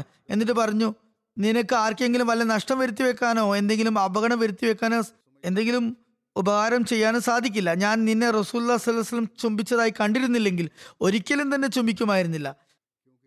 ഹജറത്ത് മുസ്ലിം എന്ന് പറയുന്നു, ഒരിക്കൽ ഹസ്രത്ത് ഉമർ റളിയല്ലാഹു അൻഹു തവാഫ് ചെയ്യുകയായിരുന്നു. അദ്ദേഹം ഹജർ അസ്വദിൻ്റെ അടുത്തുകൂടെ കടന്നുപോയി. അദ്ദേഹം തൻ്റെ ഊന്നുവടി കൊണ്ട് അതിനെ തൊട്ടു. എന്നിട്ട് പറഞ്ഞു, എനിക്കറിയാം നീ വെറുമൊരു കല്ലാണ്, നിനക്കൊരു ശക്തിയുമില്ല. അള്ളാഹുവിൻ്റെ കൽപ്പന കാരണം മാത്രമാണ് ഞാൻ നിന്നെ ചുംബിക്കുന്നത്. ലോകത്ത് തലയെടുപ്പോടെ മികച്ചു നിൽക്കുന്ന തൗഹീദ് എന്ന ആശയമായിരുന്നു അതിൻ്റെ പിന്നിൽ പ്രവർത്തിച്ചിരുന്നത്. അദ്ദേഹം ഏകനായ അള്ളാഹുവിൻ്റെ ഏകത്വത്തിൽ തൗഹീദിൽ പൂർണ്ണമായും അനുരക്തനായിരുന്നു. അവൻ്റെ ശക്തികളിൽ മറ്റാരെയും പങ്കാളികളാക്കുന്നത് അദ്ദേഹത്തിന് സഹിച്ചുകൂടായിരുന്നു. അതായത്, അള്ളാഹുവിൻ്റെ ശക്തിയിൽ ആർക്കും പങ്കില്ലെന്ന് നിശ്ചയമായും വിശ്വസിച്ചിരുന്നു. നിശ്ചയമായും ഹജർ അസ്വദിനെ അദ്ദേഹം വേണ്ടവിധം ആദരിച്ചിരുന്നു. എന്നാൽ അത് അള്ളാഹുവിൻ്റെ കൽപ്പന ഉള്ളത് കൊണ്ട് മാത്രമായിരുന്നു, അല്ലാതെ ഹജർ അസ്വദിന് എന്തെങ്കിലും സവിശേഷത ഉണ്ടായിരുന്ന കാരണത്താലായിരുന്നില്ല. അള്ളാഹു നമ്മോട് എന്തെങ്കിലും നിസ്സാരമായ വസ്തുവിനെ ചുംബിക്കാൻ കൽപ്പിച്ചാൽ ഞങ്ങൾ അതിന് തയ്യാറാകുമെന്നായിരുന്നു അവിടെ പ്രകടിപ്പിച്ചത്. കാരണം ഞങ്ങൾ ദൈവദാസന്മാരാണ്, ഏതെങ്കിലും കല്ലിൻ്റെയോ കെട്ടിടത്തിൻ്റെയോ ദാസന്മാരല്ല. അതുകൊണ്ട് തന്നെ അദ്ദേഹം വേണ്ട മര്യാദ കാണിച്ചിരുന്നെങ്കിലും തൗഹീദിനെ അവഗണിച്ചിരുന്നില്ല. അതുതന്നെയാണ് ഒരു വിശ്വാസിയുടെ സവിശേഷതയും. ഒരു സത്യവിശ്വാസി ലോകത്തുള്ള കോടാനുകോടി കല്ലുകൾ ഒന്നായി മാത്രമാണ് ഹജർ അസ്വദിനെയും കാണുന്നത്. എന്നാൽ സത്യവിശ്വാസികൾ ബൈത്തുള്ളായെ ആദരിക്കുകയും ഹജർ അസ്വദിനെ ചുംബിക്കുകയും ചെയ്യുന്നു. അതിനുള്ള കാരണം എന്താണ്? അവർ തങ്ങളുടെ നാഥൻ ആ വസ്തുക്കളെ ബഹുമാനിക്കാൻ കൽപ്പിച്ചിട്ടുണ്ട് എന്ന് നന്നായി അറിയുന്നത് കൊണ്ട് മാത്രമാണ് അങ്ങനെ ചെയ്യുന്നത്. എന്നാൽ ആ സ്ഥലത്തെ ആദരിക്കുകയും ഹജർ അസ്വദിനെ ചുംബിക്കുകയും ചെയ്തിട്ട് കൂടി അവർ തങ്ങളുടെ ഏകനായ ദൈവത്തിൻ്റെ ദാസന്മാരായി നിലകൊള്ളുകയും അടിയുറച്ചു നിൽക്കുകയും ചെയ്യുന്നു. തൗഹീദ് വിട്ട് അവർ ശിർക്കിലേക്ക് പോകുന്നേയില്ല, അല്ലാതെ ഏതെങ്കിലും കല്ലിൻ്റെ ദാസന്മാരായി അവർ തങ്ങളെ കണക്കാക്കിയിട്ടില്ല. ഈ യാഥാർത്ഥ്യം തന്നെയാണ് ഹസ്രത്ത് ഉമർ റളിയല്ലാഹു വെളിപ്പെടുത്തിയത്. അദ്ദേഹം ഹസ്രത്ത് അസ്വദിനെ ഊന്നുവടി കൊണ്ട് അടിക്കുകയും നിനക്ക് യാതൊരു വിലയും ഞാൻ കൽപ്പിക്കുന്നില്ല എന്നും ലോകത്ത് മറ്റ് കോടാനുകോടി കല്ലുകളിൽ ഒന്നായി മാത്രം നിന്നെ ഞാൻ കാണുന്നു എന്നും നിന്നെ ആദരിക്കാൻ വേണ്ടി എന്നെ നാഥൻ എന്നോട് കൽപ്പിച്ചതിനാലാണ് ഞാൻ അങ്ങനെ ചെയ്യുന്നത് എന്നും പറയുകയുണ്ടായി. ഇതും പറഞ്ഞ് അദ്ദേഹം മുന്നോട്ട് നീങ്ങി, എന്നിട്ട് ആ കല്ലിനെ ചുംബിച്ചു. ഹസ്രത്ത് അബ്ദുള്ള ബിൻ ഉമർ പറയുന്നു, ഹസ്രത്ത് ഉമർ ബിൻ ഖത്താബ് റസൂലുള്ളാഹി സ്വല്ലല്ലാഹു അലൈഹി വസല്ലമയോട് ഇപ്രകാരം ചോദിച്ചു, അങ്ങ് തായിഫിൽ നിന്നും മടങ്ങിയ ശേഷം ജീറാനിയിലായിരുന്നപ്പോൾ, തിരുനബി ജീറാനിയിലായിരുന്നു, അപ്പോൾ ചോദിച്ചു, അല്ലയോ റസൂലുള്ള, ഞാൻ ഇസ്ലാമിന് മുമ്പ് ജാഹിലിയ കാലഘട്ടത്തിൽ മസ്ജിദ് ഹറമിൽ ഒരു ദിവസം ഇത്തിക്കാഫ് ചെയ്യും എന്ന് നേർച്ച നേർന്നിട്ടുണ്ടായിരുന്നു. അതേക്കുറിച്ച് താങ്കളുടെ അഭിപ്രായം എന്താണ്? റസൂലുള്ളാഹി സ്വല്ലല്ലാഹു അലൈഹി വസല്ലം പറഞ്ഞു, അവിടെ പോയി ഇത്തിക്കാഫ് ഇരുന്ന് കൊള്ളുക, കുഴപ്പമൊന്നുമില്ല. അതായത്, ഏത് കാലഘട്ടത്തിലായാലും അത്തരത്തിൽ നിയത്ത് ചെയ്താൽ, നേർച്ച ചെയ്താൽ അത് പൂർത്തിയാക്കേണ്ടതുണ്ട് എന്ന പാഠമാണ് റസൂലുള്ളാഹി സ്വല്ലല്ലാഹു അലൈഹി വസല്ലം നമുക്ക് ഇവിടെ നൽകുന്നത്. തുടർന്ന് നിവേദകൻ പറയുന്നു, ഒരിക്കൽ റസൂലുള്ളാഹി സ്വല്ലല്ലാഹു അലൈഹി വസല്ലം അദ്ദേഹത്തിന് യുദ്ധ മുതലിൽ നിന്നും ഒരു സേവകയെ നൽകി. റസൂലുള്ളാഹി സ്വല്ലല്ലാഹു അലൈഹി വസല്ലം യുദ്ധ തടവുകാരെ മോചിപ്പിച്ചു. ഹദരത്ത് ഉമർ അവർ തങ്ങളെ റസൂലുള്ളാഹി സ്വതന്ത്രരാക്കിയിരിക്കുന്നു എന്ന് വിളിച്ചു പറയുന്നത് കേട്ടു. കാര്യം എന്താണെന്ന് ഹദരത്ത് ഉമർ ജനങ്ങളോട് തിരക്കി. അവർ പറഞ്ഞു, റസൂലുള്ളാഹി യുദ്ധത്തിൽ പിടികൂടി എല്ലാ തടവുകാരെയും മോചിപ്പിച്ചിരിക്കുകയാണ്. അത് കേട്ടതും ഹസ്രത്ത് ഉമർ തൻ്റെ മകനോട് പറഞ്ഞു, അല്ലേ അബ്ദുള്ള, റസൂലുള്ള നിനക്ക് നൽകിയ ആ സേവകയെയും ഭൃത്യയെയും വേഗം ചെന്ന് സ്വതന്ത്രയാക്കിക്കൊള്ളുക. ഹദരത്ത് ഹുസൈഫയെ കുറിച്ച് നബി കരീം സല്ലല്ലാഹു അലൈഹി വസല്ലമയുടെ മനസാക്ഷി സൂക്ഷിപ്പുകാരൻ, രഹസ്യ സൂക്ഷിപ്പുകാരൻ എന്നാണ് പറയാറുള്ളത്. തബൂക്ക് യുദ്ധവേളയിൽ ഒരു സംഭവം നടന്നു. ഹദരത്ത് ഹുസൈഫ വിവരിക്കുന്നു, റസൂൽ കരീം സല്ലല്ലാഹു അലൈഹി വസല്ലം തൻ്റെ സവാരി മൃഗത്തിൽ നിന്ന് താഴേക്ക് ഇറങ്ങി. ആ സമയത്ത് തിരുനബിക്ക് ഒരു വെളിപാട് ഇറങ്ങി. അവിടെ തിരുനബിയുടെ യാത്രാമൃഗം ഇരിക്കുകയായിരുന്നു. പെട്ടെന്ന് അത് എഴുന്നേൽക്കുകയും അതിനെ കെട്ടിയിട്ട അതിൻ്റെ മൂക്കുകയർ അത് ശക്തമായി വലിക്കുകയും ചെയ്തു. ഞാൻ അതിൻ്റെ മൂക്കുകയർ ആഞ്ഞു വലിച്ച് എന്നിട്ട് അതിനെ റസൂലുള്ളാഹി സ്വല്ലല്ലാഹു അലൈഹി വസല്ലമയുടെ അടുത്ത് കൊണ്ടുവന്നിരുത്തി. എന്നിട്ട് ഞാൻ അതിൻ്റെ അടുത്ത് തന്നെ ഇരുന്നു. ഏതുവരെ എന്നാൽ നബി കരീം സല്ലല്ലാഹു അലൈഹി വസല്ലം വഹി അവസാനിച്ചതിന് ശേഷം എഴുന്നേറ്റ് അങ്ങോട്ടേക്ക് വന്നു. ഞാൻ ആ പെണ്ണൊട്ടകത്തെ തിരുനബിയുടെ അടുത്തേക്ക് കൊണ്ടുവന്നു. അപ്പോൾ റസൂലുള്ളാഹി സ്വല്ലല്ലാഹു അലൈഹി വസല്ലം ചോദിച്ചു, താങ്കൾ ആരാണ്? ഞാൻ പറഞ്ഞു, ഞാൻ ഹുസൈഫിയാണ്. അപ്പോൾ റസൂൽ കരീം സല്ലല്ലാഹു അലൈഹി വസല്ലം പറഞ്ഞു, ഞാൻ താങ്കൾക്ക് ഒരു രഹസ്യം പറഞ്ഞു തരാം, താങ്കൾ അത് ആരോടും വെളിപ്പെടുത്തരുത്. എന്നോട് ഇന്ന ഇന്ന വ്യക്തികളുടെ ജനാസ നമസ്കരിപ്പിക്കരുതെന്ന് അള്ളാഹു വിലക്കിയിരിക്കുന്നു. റസൂലുള്ളാഹി സ്വല്ലല്ലാഹു അലൈഹി വസല്ലം ഒരു സംഘം മുനാഫിക്കുകളുടെ പേര് അദ്ദേഹത്തോട് പറഞ്ഞു. തിരുനബി സല്ലല്ലാഹു അലൈഹി വസല്ലം വഫാത്തായതിനു ശേഷം ഹസ്രത്ത് ഉമറിൻ്റെ ഖിലാഫത്ത് കാലഘട്ടത്തിൽ ആരെങ്കിലും വഫാത്താകുകയും അയാളെക്കുറിച്ച് ഹസ്രത്ത് ഉമറിന് മുനാഫിക്കുകളുടെ ആ സംഘത്തിൽപ്പെട്ട വ്യക്തിയാണോ എന്ന് സംശയം തോന്നുകയും ചെയ്യുമ്പോൾ അദ്ദേഹം ഹസ്രത്ത് ഹുസൈഫയുടെ കൈപിടിച്ച് ജനാസ നമസ്കരിപ്പിക്കാനായി കൂടെ കൊണ്ടുപോകുമായിരുന്നു.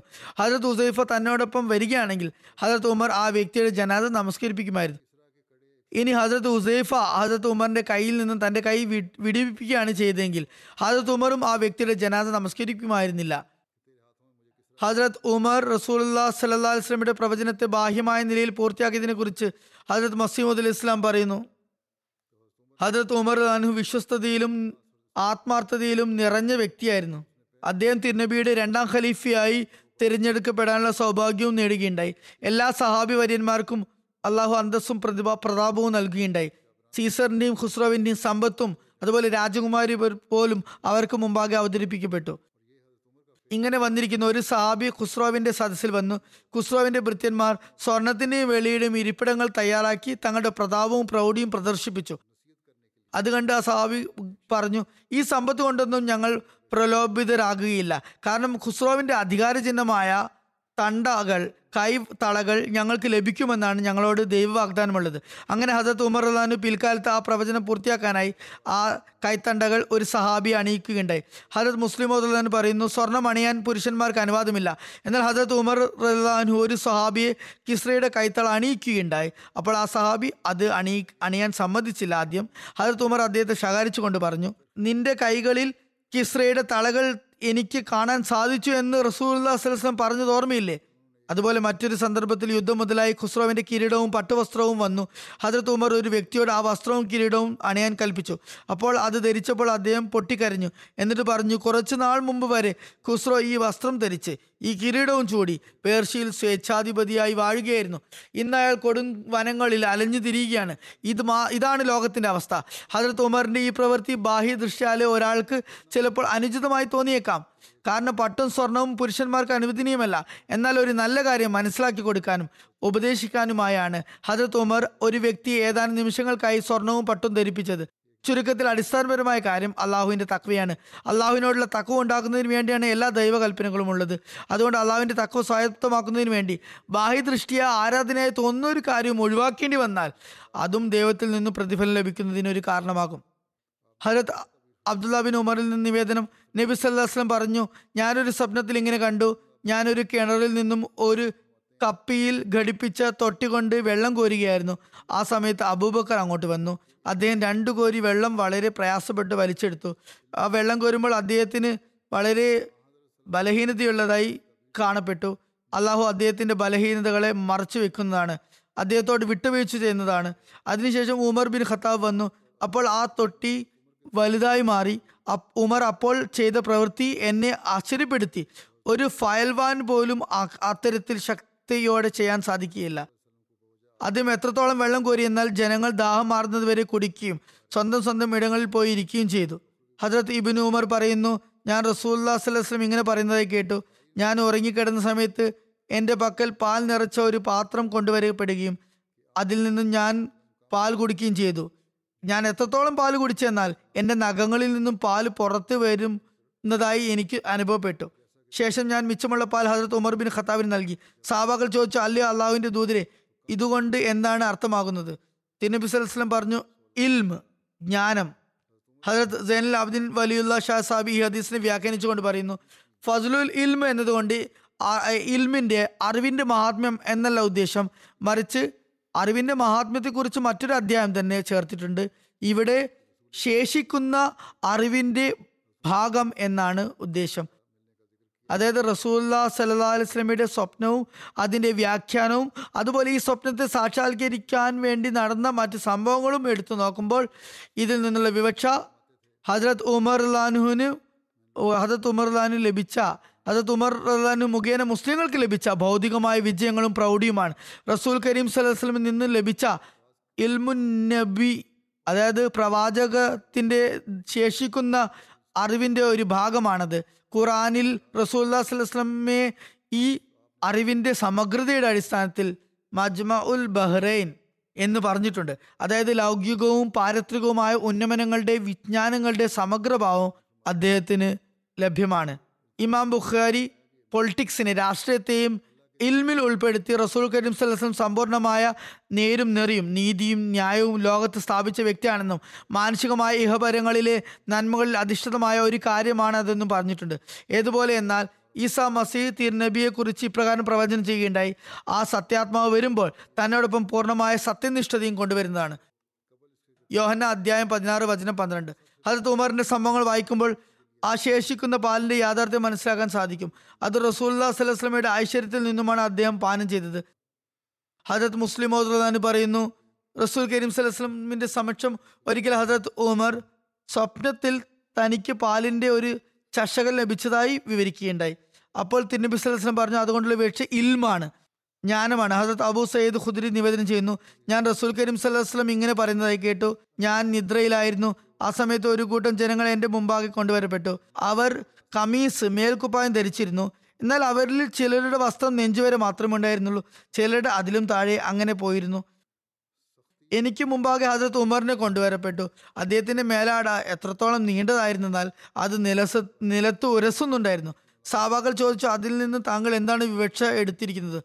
തിരുനബി പറഞ്ഞു, ദീൻ എന്നാണ് അതിൻ്റെ വിവക്ഷ. റസൂൽ കരീം സ്വല്ലല്ലാഹി അലൈഹി വസല്ലം ഒരു സന്ദർഭത്തിൽ വിവിധ സഹാബാക്കളുടെ സവിശേഷതകൾ വിവരിക്കുകയായിരുന്നു. ഹദരത്ത് ഉമർ റളിയല്ലാഹു അൻഹുവിനെക്കുറിച്ച് പറഞ്ഞു, എൻ്റെ സമുദായത്തിൽ ദീനിൽ ഏറ്റവും കൂടുതൽ സുദൃഢതയുള്ളത് ഉമറിനാണ്. ഹദരത്ത് മാലിക് ബിൻ അഹ്വാലിൽ നിന്നും നിവേദനം, ഹദരത്ത് ഉമർ പറഞ്ഞു, നിങ്ങളുടെ വിചാരണ നടക്കുന്നതിന് മുമ്പ് നിങ്ങൾ ആത്മപരിശോധന നടത്തുക, കാരണം അത് നിങ്ങൾക്ക് കൂടുതൽ എളുപ്പമുള്ള കാര്യമായിരിക്കും. അല്ലെങ്കിൽ നിങ്ങളുടെ കണക്കെടുപ്പിന് കൂടുതൽ എളുപ്പമുള്ള കാര്യമായിരിക്കും. അതുപോലെ നിങ്ങൾ നിങ്ങളുടെ ആത്മാവിനെ അളന്നു നോക്കുക, നിങ്ങളെ മൊത്തമായി അളന്ന് പരിശോധിക്കുന്നതിന് മുമ്പായി. എല്ലാറ്റിലും ഉപരിയായി ഏറ്റവും വലിയ വിചാരണക്കായി നിങ്ങൾ തയ്യാറാവുക. യൗമൈദിൻ തുറസൂന ലാ തഖ്ഫ മിൻകും ഖാഫിയ, അതായത് ഒരു ഗോപ്യമായ സംഗതിയും ഗോപ്യമായി ഇരിക്കാതെ എല്ലാം വെളിപ്പെടുന്ന രഹസ്യം വെളിപ്പെടുന്ന നാളിൽ നിങ്ങൾ വിചാരണക്കായി കൊണ്ടുവരപ്പെടുന്നതാണ്. ഹസ്രത്ത് ഹസൻ ഹസ്രത്ത് ഉമറിനെ അനുസ്മരിച്ചുകൊണ്ട് പറയുന്നു, അള്ളാഹു ആണ് അദ്ദേഹം ഇസ്ലാം സ്വീകരിക്കുന്നതിൽ പ്രഥമനായിരുന്നില്ലെങ്കിലും ആദ്യകാലത്തുള്ള ആളായിരുന്നില്ലെങ്കിലും അള്ളാഹുവിൻ്റെ മാർഗത്തിൽ ഏറ്റവും അധികം ചെലവഴിക്കുന്നതിൽ ഏറ്റവും ശ്രേഷ്ഠനായിരുന്നില്ലെങ്കിലും ലോകത്തോടുള്ള വിരക്തിയിലും ദൈവകൽപ്പനകൾ നടപ്പിലാക്കുന്നതിലുള്ള കർശനതയിലും അദ്ദേഹം ജനങ്ങളിൽ ഏറ്റവും മുമ്പന്തിയിലായിരുന്നു. ദൈവകൽപ്പനകൾ പാലിക്കുന്ന കാര്യത്തിൽ കാർക്കശ്യം കാണിക്കുന്നതിലും എല്ലാവരെക്കാൾ അദ്ദേഹം മുൻകടന്നിരുന്നു. അതുപോലെ അള്ളാഹുവിൻ്റെ കാര്യത്തിൽ ആരുടെയും പരിഹാസത്തെയോ കുത്തുവാക്കുകളൊന്നും അദ്ദേഹം വകവെച്ചിരുന്നില്ല, ഭയന്നിരുന്നില്ല. ഹദരത്ത് സഅദ് ബിൻ അബി വഖാസ് വിവരിക്കുന്നു, അള്ളാഹു ആണ് ഹദരത്ത് ഉമർ ബിൻ ഖത്താബ് ഇസ്ലാം സ്വീകരിച്ച കാര്യത്തിൽ ഞങ്ങളെക്കാൾ മുമ്പിൽ ആയിരുന്നില്ലെങ്കിലും അദ്ദേഹം ഏത് കാര്യത്തിലാണ് ഞങ്ങളെക്കാൾ ശ്രേഷ്ഠനാണെന്ന് ഞാൻ മനസ്സിലാക്കി. അത് അദ്ദേഹം ഞങ്ങളെക്കാൾ കൂടുതൽ ഭയഭക്തി ഉള്ളവനും ലൗകിക വിരക്തി ഉള്ളവനുമാണെന്നതാണ്. ഹിഷാം ബിൻ ഉർവ തൻ്റെ പിതാവിൽ നിന്ന് നിവേദനം ചെയ്യുന്നു, പറയുന്ന ഹദരത്ത് ഉമർ സിറിയയിൽ പോയിരുന്ന സമയത്ത് ധരിച്ചിരുന്ന അദ്ദേഹത്തിൻ്റെ മേൽക്കുപ്പായം പിന്നിൽ നിന്നും കീറിയതായിരുന്നു. അത് കട്ടിയുള്ളതും നിലത്ത് തട്ടുന്ന രീതിയിൽ നീളമുള്ളതുമായിരുന്നു. ഇങ്ങനെയുള്ള മേൽക്കുപ്പായങ്ങൾ റോമുമായി ചേർത്തിയും പറയാറുണ്ട്, റോമൻ മേൽക്കുപ്പായം എന്നും പറയാറുണ്ട്. എന്തായാലും അദ്ദേഹം ഈ വസ്ത്രം അസ്രിയാത്ത് വാസികളുടെ അടുക്കിലേക്കോ അതോ ഏലാവാസികളുടെ അടുത്തേക്കോ അയച്ചു. ഇത് സിറിയയിലെ പട്ടണങ്ങളാണ്. സിറിയോട് ചേർന്ന് കിടക്കുന്ന ചെങ്കടലിൻ്റെ തീരത്തുള്ള പട്ടണമാണ് ഏല. എന്തായാലും നിവേദകൻ പറയുന്നു, അവർ ഈ മേൽക്കുപ്പായത്തെ അലക്കി അതിനുമേൽ കീറലുകൾ തുന്നിച്ചേർത്തു. എന്നിട്ട് ഹദരത്ത് ഉമറിന് വേണ്ടി കിബ്തരി മേൽക്കുപ്പായം തയ്യാറാക്കുകയും ചെയ്തു. കിബ്തരി എന്നാൽ പഞ്ഞുകൊണ്ടുണ്ടാക്കിയ വെള്ള നിറത്തിലുള്ള മാർദ്ദവമേറിയ തുണിയാണ്. എന്നിട്ട് അവർ ഈ രണ്ട് മേൽക്കുപ്പായങ്ങളും കൊണ്ട് ഉമറിൻ്റെ സമക്ഷം ഹാജരാകുകയും അദ്ദേഹത്തിന് കുബുത്തിരി മേൽക്കുപ്പായം നൽകുകയും ചെയ്തു. ഹസത്ത് ഉമർ ഈ മേൽക്കുപ്പായം പിടിച്ച് തൊട്ടുനോക്കിയോട് പറഞ്ഞു, ഇത് വളരെ മാർദ്ദവമുള്ളതാണല്ലോ. എന്നിട്ട് അത് ആ വസ്ത്രം കൊണ്ടുവന്ന വ്യക്തിയുടെ അടുത്തേക്ക് തന്നെ എറിഞ്ഞു. എന്നിട്ട് എനിക്ക് എൻ്റെ മേൽക്കുപ്പായം തന്നെ തരൂ, അത് വിയർപ്പിനെ നന്നായി വലിച്ചെടുക്കുന്ന വസ്ത്രമാണ് എന്ന് പറഞ്ഞു. നിങ്ങൾ തുന്നിച്ചേർത്ത കീറിയതാണെങ്കിലും അത് തന്നെയാണ് എനിക്ക് നല്ലതെന്ന് പറഞ്ഞു. ഹസരത്ത് അനസ് ബിൻ മാലിക് നിവേദനം ചെയ്യുന്നു, ഹസരത്ത് ഉമർ ബിൻ ഖത്താബ് ഖലീഫ ആയിരുന്നപ്പോൾ ഞാൻ അദ്ദേഹത്തെ ഈ അവസ്ഥയിൽ കാണുകയുണ്ടായി. അദ്ദേഹത്തിൻ്റെ ഇരു തോളുകൾക്കുമിടയിലുള്ള വസ്ത്രഭാഗത്ത് തോലുകൊണ്ട് കഷ്ണം തുന്നി ചേർത്തിരുന്നു. മറ്റൊരു നിവേദനത്തിൽ വന്നിരിക്കുന്നു, ഹസരത്ത് അനസ് നിവേദനം ചെയ്യുന്നു, ഹസരത്ത് ഉമറിൻ്റെ തോളുകൾക്കിടയിലുള്ള വസ്ത്രഭാഗത്ത് തോലുകൊണ്ട് 4 തുന്നലുകൾ ചേർത്ത് പിടിപ്പിച്ചിരുന്നു. എന്തായാലും ഹസരത്ത് ഉമറിൻ്റെ അനുസ്മരണം ഇനിയും തുടരുന്നതാണ്. ഇൻഷാ അല്ലാഹ് കൂടുതൽ വിവരണങ്ങൾ പിന്നീടുണ്ടാകുന്നതാണ്. ഇപ്പോൾ ഞാൻ ഒരു മർഹൂമിനെ കുറിച്ച് അനുസ്മരിക്കുന്നതാണ്. ഇൻഷാ അല്ലാഹ് ജുമാ നമസ്കാര ശേഷം അദ്ദേഹത്തിൻ്റെ ജനാസയും നമസ്കരിപ്പിക്കുന്നതായിരിക്കും. ഡോക്ടർ താസീർ മുജ്തബ സാഹിബിനെയാണ് ഞാൻ അനുസ്മരിക്കുന്നത്. അദ്ദേഹം ഫസലെ ഉമർ ഹോസ്പിറ്റലിലെ ഡോക്ടറായിരുന്നു. കഴിഞ്ഞ ദിവസം 70-ാമത്തെ വയസ്സിൽ അദ്ദേഹം വഫാത്തായി. ഇന്നാ ലില്ലാഹി വ ഇന്നാ ഇലൈഹി റാജിഊൻ. പല രോഗങ്ങളും ഉണ്ടായിരുന്നെങ്കിലും പെട്ടെന്നാണ് അദ്ദേഹത്തിൻ്റെ ആരോഗ്യം മോശമായി കണ്ടത്. അതിനുശേഷം താമസിയാതെ വളരെ വഷളാവുകയും തുടർന്ന് വഫാത്താവുകയുമാണ് ഉണ്ടായത്. ഇന്നാ ലില്ലാഹി വ ഇന്നാ ഇലൈഹി റാജിഊൻ. ഡോക്ടർ സാഹിബിൻ്റെ കുടുംബത്തിൽ അദ്ദേഹത്തിൻ്റെ പിതാവിൻ്റെ കസിൻ സയ്യിദ് ഫഖ്റുൽ ഇസ്ലാം സാഹിബ് സഹാബി ഹസ്രത്ത് മസീഹ് ഇസ്ലാം മുഖേനയാണ് അഹമ്മദിയത്തിന് തുടക്കം കുറിച്ചത്. ഡോക്ടർ താസിർ മുജ്തബ സാഹിബിൻ്റെ പിതാവ് ഗുലാം മുജ്തബ സാഹിബ് വിദ്യാർത്ഥി ആയിരിക്കെ 1938 ബൈഅത്ത് ചെയ്ത് അഹമ്മദി ആകുകയാണ് ഉണ്ടായത്. ഖലീഫത്തുൽ മസീഹ് സാലിസ് നുസ്രത്ത് ജഹാൻ സ്കീമിൻ്റെ കീഴിൽ വഖഫിന് ആഹ്വാനം ചെയ്തപ്പോൾ അദ്ദേഹത്തിൻ്റെ പിതാവ് ഗുലാം മുജ്തബ സാഹിബ് കറാച്ചിയിൽ സിവിൽ സർജനായി സേവനമനുഷ്ഠിക്കുകയായിരുന്നു. ഈ ആഹ്വാനം കേട്ടതും അദ്ദേഹം അവിടെ നിന്ന് പെൻഷൻ പറ്റി വഖഫ് ചെയ്തുകൊണ്ട് 1970 ആഫ്രിക്കയിലേക്ക് പോയി. 1999 വരെ അവിടെ സേവനമനുഷ്ഠിച്ചു. ഘാനയിലും നൈജീരിയയിലും സെറയലൂണിലുമായി സേവനമനുഷ്ഠിക്കുകയുണ്ടായി. ഡോക്ടർ താസിർ മുജ്തബ സാഹിബും തൻ്റെ മെഡിസിൻ പഠനം പൂർത്തിയാക്കിയതിനു ശേഷം ഏതാണ്ട് 2 വർഷത്തോളം ആർമിയിൽ സേവനമനുഷ്ഠിച്ചു. ശേഷം സിവിൽ ഹോസ്പിറ്റൽ കറാച്ചിയിൽ ജോലി ചെയ്തു. അവിടെ നിന്നും ജിന്ന ഹോസ്പിറ്റലിൽ കറാച്ചിയിൽ ജോലി ചെയ്തു. 1982 അദ്ദേഹം 3 വർഷത്തേക്ക് വഖഫ് ചെയ്ത് ഘാനയിലേക്ക് പോയി. അവിടെ ടെച്ചിമാൻ ഹോസ്പിറ്റലാണ് നിയമിതനായത് ആദ്യമായി. പിന്നീട് ഓസെക്കോറെ ഹോസ്പിറ്റലിൽ സേവനമനുഷ്ഠിച്ചു. ആ ഹോസ്പിറ്റൽ അദ്ദേഹത്തിൻ്റെ പിതാവാണ് തുടങ്ങിയത്. അദ്ദേഹം തൻ്റെ പിതാവിനോടൊപ്പം 3 വർഷം സേവനമനുഷ്ഠിച്ചു. പിതാവിൽ നിന്നും സർജറി പഠിക്കുകയും ചെയ്തു. വളരെ മികച്ച സർജനായിരുന്നു. ഘാനയിൽ ഡോക്ടർ താസിർ മുജ്തബ സാഹിബ് ഏതാണ്ട് 23 വർഷം സേവനമനുഷ്ഠിച്ചു. അതിനുശേഷം 17 വർഷം ഫസലെ ഉമർ ഹോസ്പിറ്റൽ റബോയിൽ അദ്ദേഹം സേവനമനുഷ്ഠിച്ചു. അങ്ങനെ ആകെ 40 വർഷക്കാലം അദ്ദേഹത്തിന് സേവനത്തിലുള്ള തൗഫീഖ് ലഭിച്ചു. അദ്ദേഹം വിവാഹം കഴിച്ചത് സയ്യിദ് ദാവൂദ് മുസഫർ ഷാ സാഹിബിൻ്റെയും സാഹിബ്സാദി അമത്തുൽ ഹക്കീം സാഹിബയുടെയും മകളായ അമത്തു റൌഫ് സാഹിബയെയാണ്. അമത്തുൽ ഹക്കീം സാഹിബ ഹജത് മുസ്ലിം മൗദ് റഹ്ലാനുവിൻ്റെ മകളായിരുന്നു. ഡോക്ടർ താസിർ മുജ്തബ സാഹിബിൻ്റെ ഒരു മകനും മകളുമാണുള്ളത്. അദ്ദേഹത്തിൻ്റെ ഭാര്യ അമത്തു റൌഫ് പറയുന്നു, അദ്ദേഹം രോഗിയായ സമയത്ത് ഞാൻ അദ്ദേഹത്തെ സന്ദർശിച്ചപ്പോൾ അദ്ദേഹം എന്നോട് ഇപ്രകാരം പറഞ്ഞു, ഹുസൂറിന് എൻ്റെ സലാം എത്തിക്കുക. അങ്ങനെ എനിക്ക് സലാം എത്തിക്കപ്പെട്ടു. അവർ പറയുന്നു, ആ സമയത്ത് അദ്ദേഹം മരണത്തോടടുത്ത ഒരു വ്യക്തി സലാം പറയുന്ന നിലയിലായിരുന്നു സംസാരിച്ചിരുന്നത്. തുടർന്ന് എഴുതുന്നു, ഘാനയിൽ ഒരിക്കൽ അദ്ദേഹം വളരെയധികം അസുഖബാധിതനായി വളരെ പ്രയാസത്തോടെ രാത്രി കഴിച്ചു കൂട്ടി. വളരെ അപകടകരമായ നിലയായിരുന്നു. ഫജറിൻ്റെ സമയത്ത് എന്നോട് പറഞ്ഞു, ആരും എന്നോട് സലാം ചൊല്ലിയിട്ടുണ്ട്, ആരായിരുന്നു പോയി നോക്കുക. അപ്പോൾ ഞാൻ പറഞ്ഞു, വാതിലെല്ലാം അടച്ചിട്ടാണുള്ളത്, ആർക്കും അകത്ത് വരാൻ സാധിക്കില്ല. 1 മണിക്കൂറിന് ശേഷം വീണ്ടും എന്നോട് പറഞ്ഞു, സലാം ചൊല്ലുന്നതായി വീണ്ടും എനിക്ക് കേൾക്കാൻ സാധിച്ചു. ആരോ സലാം പറഞ്ഞിട്ടുണ്ട്. അതിനുശേഷം അള്ളാഹിൻ്റെ അനുഗ്രഹത്താൽ അദ്ദേഹത്തിൻ്റെ ആരോഗ്യം മെച്ചപ്പെട്ടു തുടങ്ങി. അങ്ങനെ അദ്ദേഹത്തിന് ഘാനയിൽ വെച്ച് ആരോഗ്യം വീണ്ടും കിട്ടി. തുടർന്ന് പറഞ്ഞു, ഞാൻ അദ്ദേഹത്തിന് വേണ്ടി ദുആ ചെയ്തപ്പോൾ അദ്ദേഹത്തിൻ്റെ ആയുസ് നീട്ടിക്കിട്ടി എന്ന് എനിക്ക് ബോധനമുണ്ടായി. പറയുന്നു, വളരെ വിനയാന്വിതനും നിസ്വനുമായിരുന്നു. ആരും ഒരിക്കലും ഉപദ്രവിക്കുന്ന വ്യക്തിയായിരുന്നില്ല. ഒരിക്കലും ആരെയും കുറ്റം പറയുകയോ പരിദോഷണം പറയുകയോ പരാതിപ്പെടുകയോ ചെയ്തിട്ടില്ല. ആരെങ്കിലും തെറ്റ് ചെയ്തത് കണ്ടാൽ കൂടി മൗനം പാലിച്ചിരുന്നു. അദ്ദേഹത്തിൻ്റെ സഹോദരനായ ഡോക്ടർ സാഹിബ് പറയുന്നു, അദ്ദേഹം പരിശോധനാ സമയം അവസാനിച്ച ശേഷവും രോഗികളെ തുടർച്ചയായി പരിശോധിക്കുമായിരുന്നു. മറ്റുള്ള ഡോക്ടർമാർ അദ്ദേഹത്തെ പോലെ അധികം രോഗികളെ പരിശോധിച്ചിരുന്നില്ല. കുറച്ച് രോഗികളെ മാത്രമായിരുന്നു പരിശോധിച്ചിരുന്നത്. അദ്ദേഹം ചോദിച്ചാൽ ഇപ്രകാരം പറയുമായിരുന്നു: രോഗികൾ ചികിത്സയ്ക്കായല്ലേ ആശുപത്രിയിൽ വരുന്നത്. അവർക്ക് പരിശോധന ലഭിക്കാതെ അവർ തിരിച്ചു പോകുന്നതിന് നല്ലത് ഞാൻ അവരെ പരിശോധിക്കുന്നതാണ്.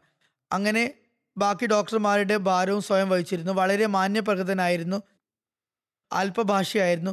സെക്യൂരിറ്റിക്കാരും ഹോസ്പിറ്റൽ ജീവനക്കാരും എല്ലാം പറയുന്നത് എപ്പോൾ ഞങ്ങളെ കണ്ടാലും ചിരിച്ചും കുശലാന്വേഷണം നടത്തിയും മാത്രമേ പോയിട്ടുണ്ടായിരുന്നുള്ളൂ. പൊതുവെ എല്ലാ രോഗികളോടും, പ്രത്യേകിച്ച് അഹമ്മദികളോടും വളരെ നല്ല നിലയിൽ പെരുമാറിയിരുന്നു. ഹോസ്പിറ്റൽ സമയത്തിന് ശേഷം അദ്ദേഹത്തെ സമീപിക്കുന്ന രോഗികളോട് മിക്കവാറും ഫീസ് വാങ്ങിയതേയില്ല. ജാമിയ അഹമ്മദിയ റബുവയിലെ പ്രിൻസിപ്പൽ മുബഷിർ സാഹിബ് എഴുതുന്നു: ചിലപ്പോഴൊക്കെ അദ്ദേഹത്തോടൊപ്പം ഇരിക്കാൻ എനിക്ക് സൗഭാഗ്യമുണ്ടായിട്ടുണ്ട്. വളരെ കുറച്ച് സംസാരിക്കുന്ന വ്യക്തിയായിരുന്നു. വളരെ സൗമ്യനും സ്നേഹവാത്സല്യങ്ങൾ പ്രകടിപ്പിക്കുന്നതിനും വിനയാനിതനായി സംസാരിക്കുന്ന വ്യക്തിയുമായിരുന്നു. പറയുന്നു, എളിമയിലും താഴ്മയിലും ലാളിത്യത്തിലും അദ്ദേഹത്തെക്കാൾ മുൻപന്തിയിലുള്ള ഒരാളെയും ഞാൻ കണ്ടിട്ടേയില്ല. പറയുന്നു, ആശുപത്രിയിൽ വെച്ച് ഞാൻ ആളുകൾ അദ്ദേഹത്തെ പുകഴ്ത്തുന്നത് കണ്ടിട്ടുണ്ട്. പ്രത്യേകിച്ച് ദരിദ്രർ അദ്ദേഹത്തെ ഒരുപാട് പ്രശംസിക്കാറുണ്ട്. ചില സംഭവങ്ങൾ കേട്ടാൽ ഞങ്ങൾക്ക് അസൂയ തോന്നിപ്പോകും. ഞങ്ങളുടെ ഹോസ്പിറ്റലിൽ ഇത്തരം ഡോക്ടർമാരുണ്ടല്ലോ എന്ന അതിയായ സന്തോഷവും ഉണ്ടാകാറുണ്ട്. തുടർന്ന് പറയുന്നു, മുമ്പ് പറഞ്ഞതുപോലെ ഡോക്ടർ സാഹിബ് രോഗികളെ പരിശോധിക്കുന്നത് പരിശോധന സമയം കഴിഞ്ഞാലും തുടർന്നുകൊണ്ടിരുന്നു. ഡോക്ടർ തൻ്റെ റൂമിൽ നിന്നും പരിശോധനയൊക്കെ അവസാനിപ്പിച്ച് ഇറങ്ങി പുറത്തു പോകുമ്പോഴും രോഗികൾ പിന്നീട് വരുന്നതായി കണ്ടാൽ അവരെയും കൂട്ടി അവരെ അതുവരെ കാത്തിരുന്നത് പോലെ കൊണ്ടുപോയി പരിശോധിക്കുമായിരുന്നു. ദരിദ്രരെ വളരെയധികം പരിപാലിച്ചിരുന്ന ഒരു വ്യക്തിയായിരുന്നു. അദർ സുബേർ സാഹിബ് ഇവിടെ ജർമ്മനിയിൽ ഹ്യൂമാനിറ്റി ഫസ്റ്റ് ചെയർമാനാണ്. പറയുന്നു, ഞാൻ 2004 ആഫ്രിക്ക സന്ദർശനം നടത്തിയപ്പോൾ ഗാനയിലും മറ്റുള്ള സ്ഥലങ്ങളിലും എൻ്റെ കൂടെ ഡോക്ടർ സാഹിബ് ഉണ്ടായിരുന്നു. ബെനിലും പോയിരുന്നു. അത്തർ സുബേർ സാഹിബ് പറയുന്നു, ഡോക്ടർ സാഹിബ് ഒരു സ്ത്രീയെ കാണുകയുണ്ടായി.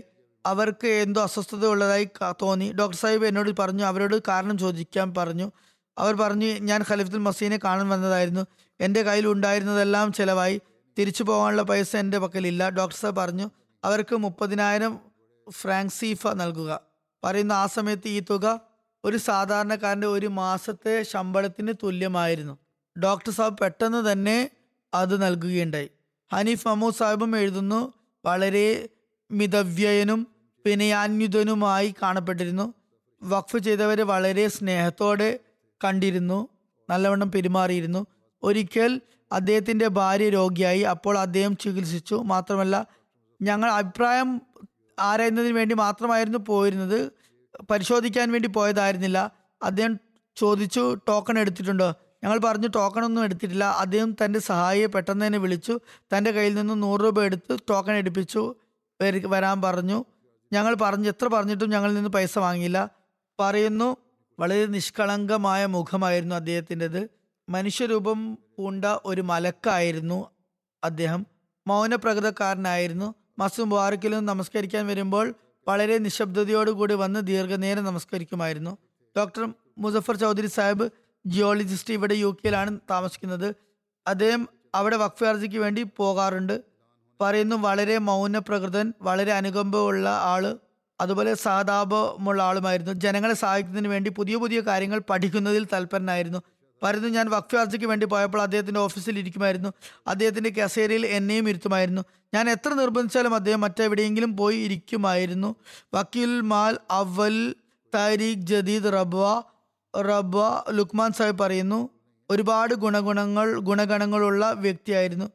ധനത്യാഗത്തോട് പ്രത്യേകമായ താല്പര്യമായിരുന്നു. പാകിസ്ഥാനിൽ വന്നത് മുതൽ തരീഖ് ജദീദിൻ്റെ ചന്ത വിളംബരം നടത്തിയ ഉടൻ തന്നെ എല്ലാ വർഷവും ആദ്യഘട്ടത്തിൽ തന്നെ സ്വയം ഓഫീസ് വന്ന് ദഫ്തർ മാൽ അവലിൽ വന്ന് അടച്ചിരുന്നു.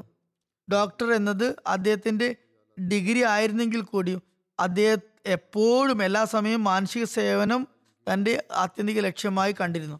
അലോപ്പതി കൂടാതെ ആവശ്യം വന്നാൽ ഹോമിയോ ചികിത്സയും നടത്തിയിരുന്നു.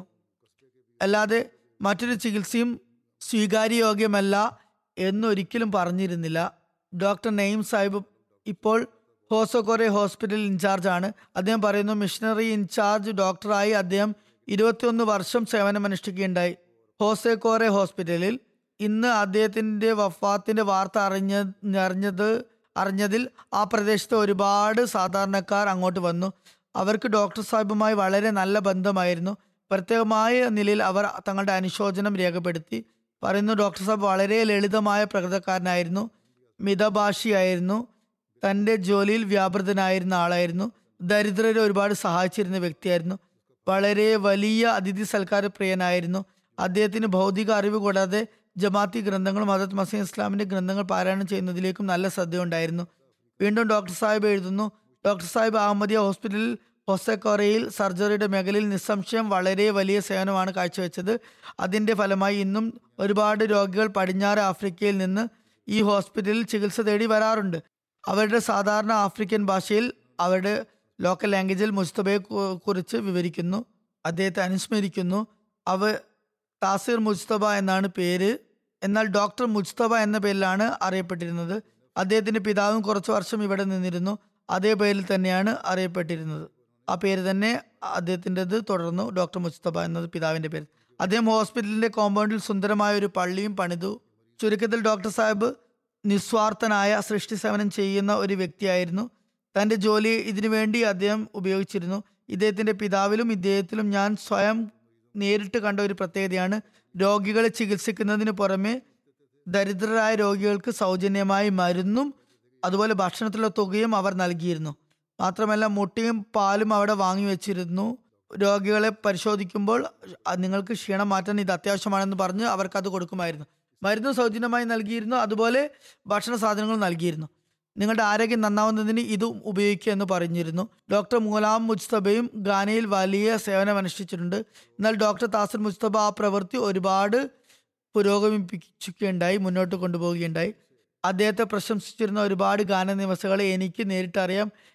ഏതായാലും അദ്ദേഹം യഥാർത്ഥ രീതിയിൽ വഖഫ് ചെയ്ത് സേവനമനുഷ്ഠിക്കുകയുണ്ടായി. വാഖഫിൻ്റെ സിന്ധികൾ അങ്ങോട്ട് പോകുമ്പോൾ പ്രത്യേകമായി അവരെ അദ്ദേഹം ശ്രദ്ധിച്ചിരുന്നു, അവരെ ചികിത്സിച്ചിരുന്നു. തൻ്റെ വീട്ടിൽ അവരെ അതിഥികളായി വച്ചിരുന്നു. ഹദ്രത്ത് ഖലീഫത്തുൽ മസീഹ് റാബി റഹിമഹുല്ല സന്ദർശനം നടത്തിയപ്പോൾ അദ്ദേഹവും ഇദ്ദേഹത്തിൻ്റെ വീട്ടിൽ തന്നെയാണ് താമസിച്ചിരുന്നത്. അതിഥി സൽക്കാരം അദ്ദേഹത്തിൻ്റെ പ്രത്യേക ഗുണമായിരുന്നു. അദ്ദേഹം ഹനിസാബ് എഴുതുന്നു, അദ്ദേഹം മുസ്തഫ സാബ് ഒരു മലക്കായിരുന്നു. മനുഷ്യരെ പോലെ അങ്ങോട്ടും ഇങ്ങോട്ടും നടന്ന് കാണപ്പെട്ട ഒരു ആൾരൂപം പൂണ്ട മലക്കായിരുന്നു. അള്ളാഹു അദ്ദേഹത്തെ റഹ്മത്ത് കൊണ്ട് മൂടട്ടെ, പദവികൾ ഉയർത്തുമാറാകട്ടെ. അതിഥി സൽക്കാരത്തെ പറ്റി ഇതും കൂടി പറയട്ടെ. അതിഥി സൽക്കാരം ഒരാൾക്ക് ചെയ്യാൻ സാധിക്കുന്നത് വീട്ടിലെ സ്ത്രീകൾ അത് ചെയ്യുമ്പോഴാണ്. അദ്ദേഹത്തിൻ്റെ ഭാര്യയും വളരെ അധികം അതിഥി സൽക്കാര പ്രിയയായിരുന്നു. വളരെയധികം സേവനം ചെയ്യുന്ന സ്ത്രീ ആയിരുന്നു. അവരുടെ ആരോഗ്യത്തിന് വേണ്ടിയും ആയുസ്സിന് വേണ്ടിയും ദുആ ചെയ്യുക. അല്ലാഹു അവരുടെ ആയുസ്സിലും ആരോഗ്യത്തിലും അനുഗ്രഹം ചൊരിയട്ടെ. അവരുടെ മക്കൾക്കും അവരുടെ നന്മകൾ തുടർന്നു കൊണ്ടുപോകാനുള്ള തൗഫീക്ക് നൽകട്ടെ. അവർക്കും അവരുടെ മാതാവിനെ സേവനം ചെയ്യാനുള്ള തൗഫീക്ക് ലഭിക്കട്ടെ.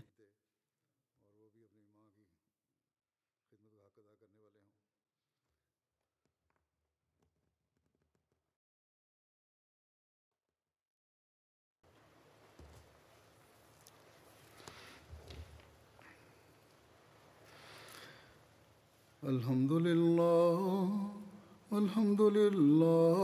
നഹ്മദുഹു വനസ്തഈനുഹു വനസ്തഗ്ഫിറുഹു വനുഅ്മിനു ബിഹി വനതവക്കലു അലൈഹി വനഊദു ബില്ലാഹി മിൻ ശുറൂരി അൻഫുസിനാ വമിൻ സയ്യിആതി അഅ്മാലിനാ മൻ യഹ്ദിഹില്ലാഹു ഫലാ മുദില്ല ലഹു ومن يضلل فلا هادي له ونشهد أن لا إله إلا الله ونشهد أن محمدا عبده ورسوله عباد الله رحمكم الله إن الله يأمر بالعدل والإحسان وإيتاء ذي القربى وينهى عن الفحشاء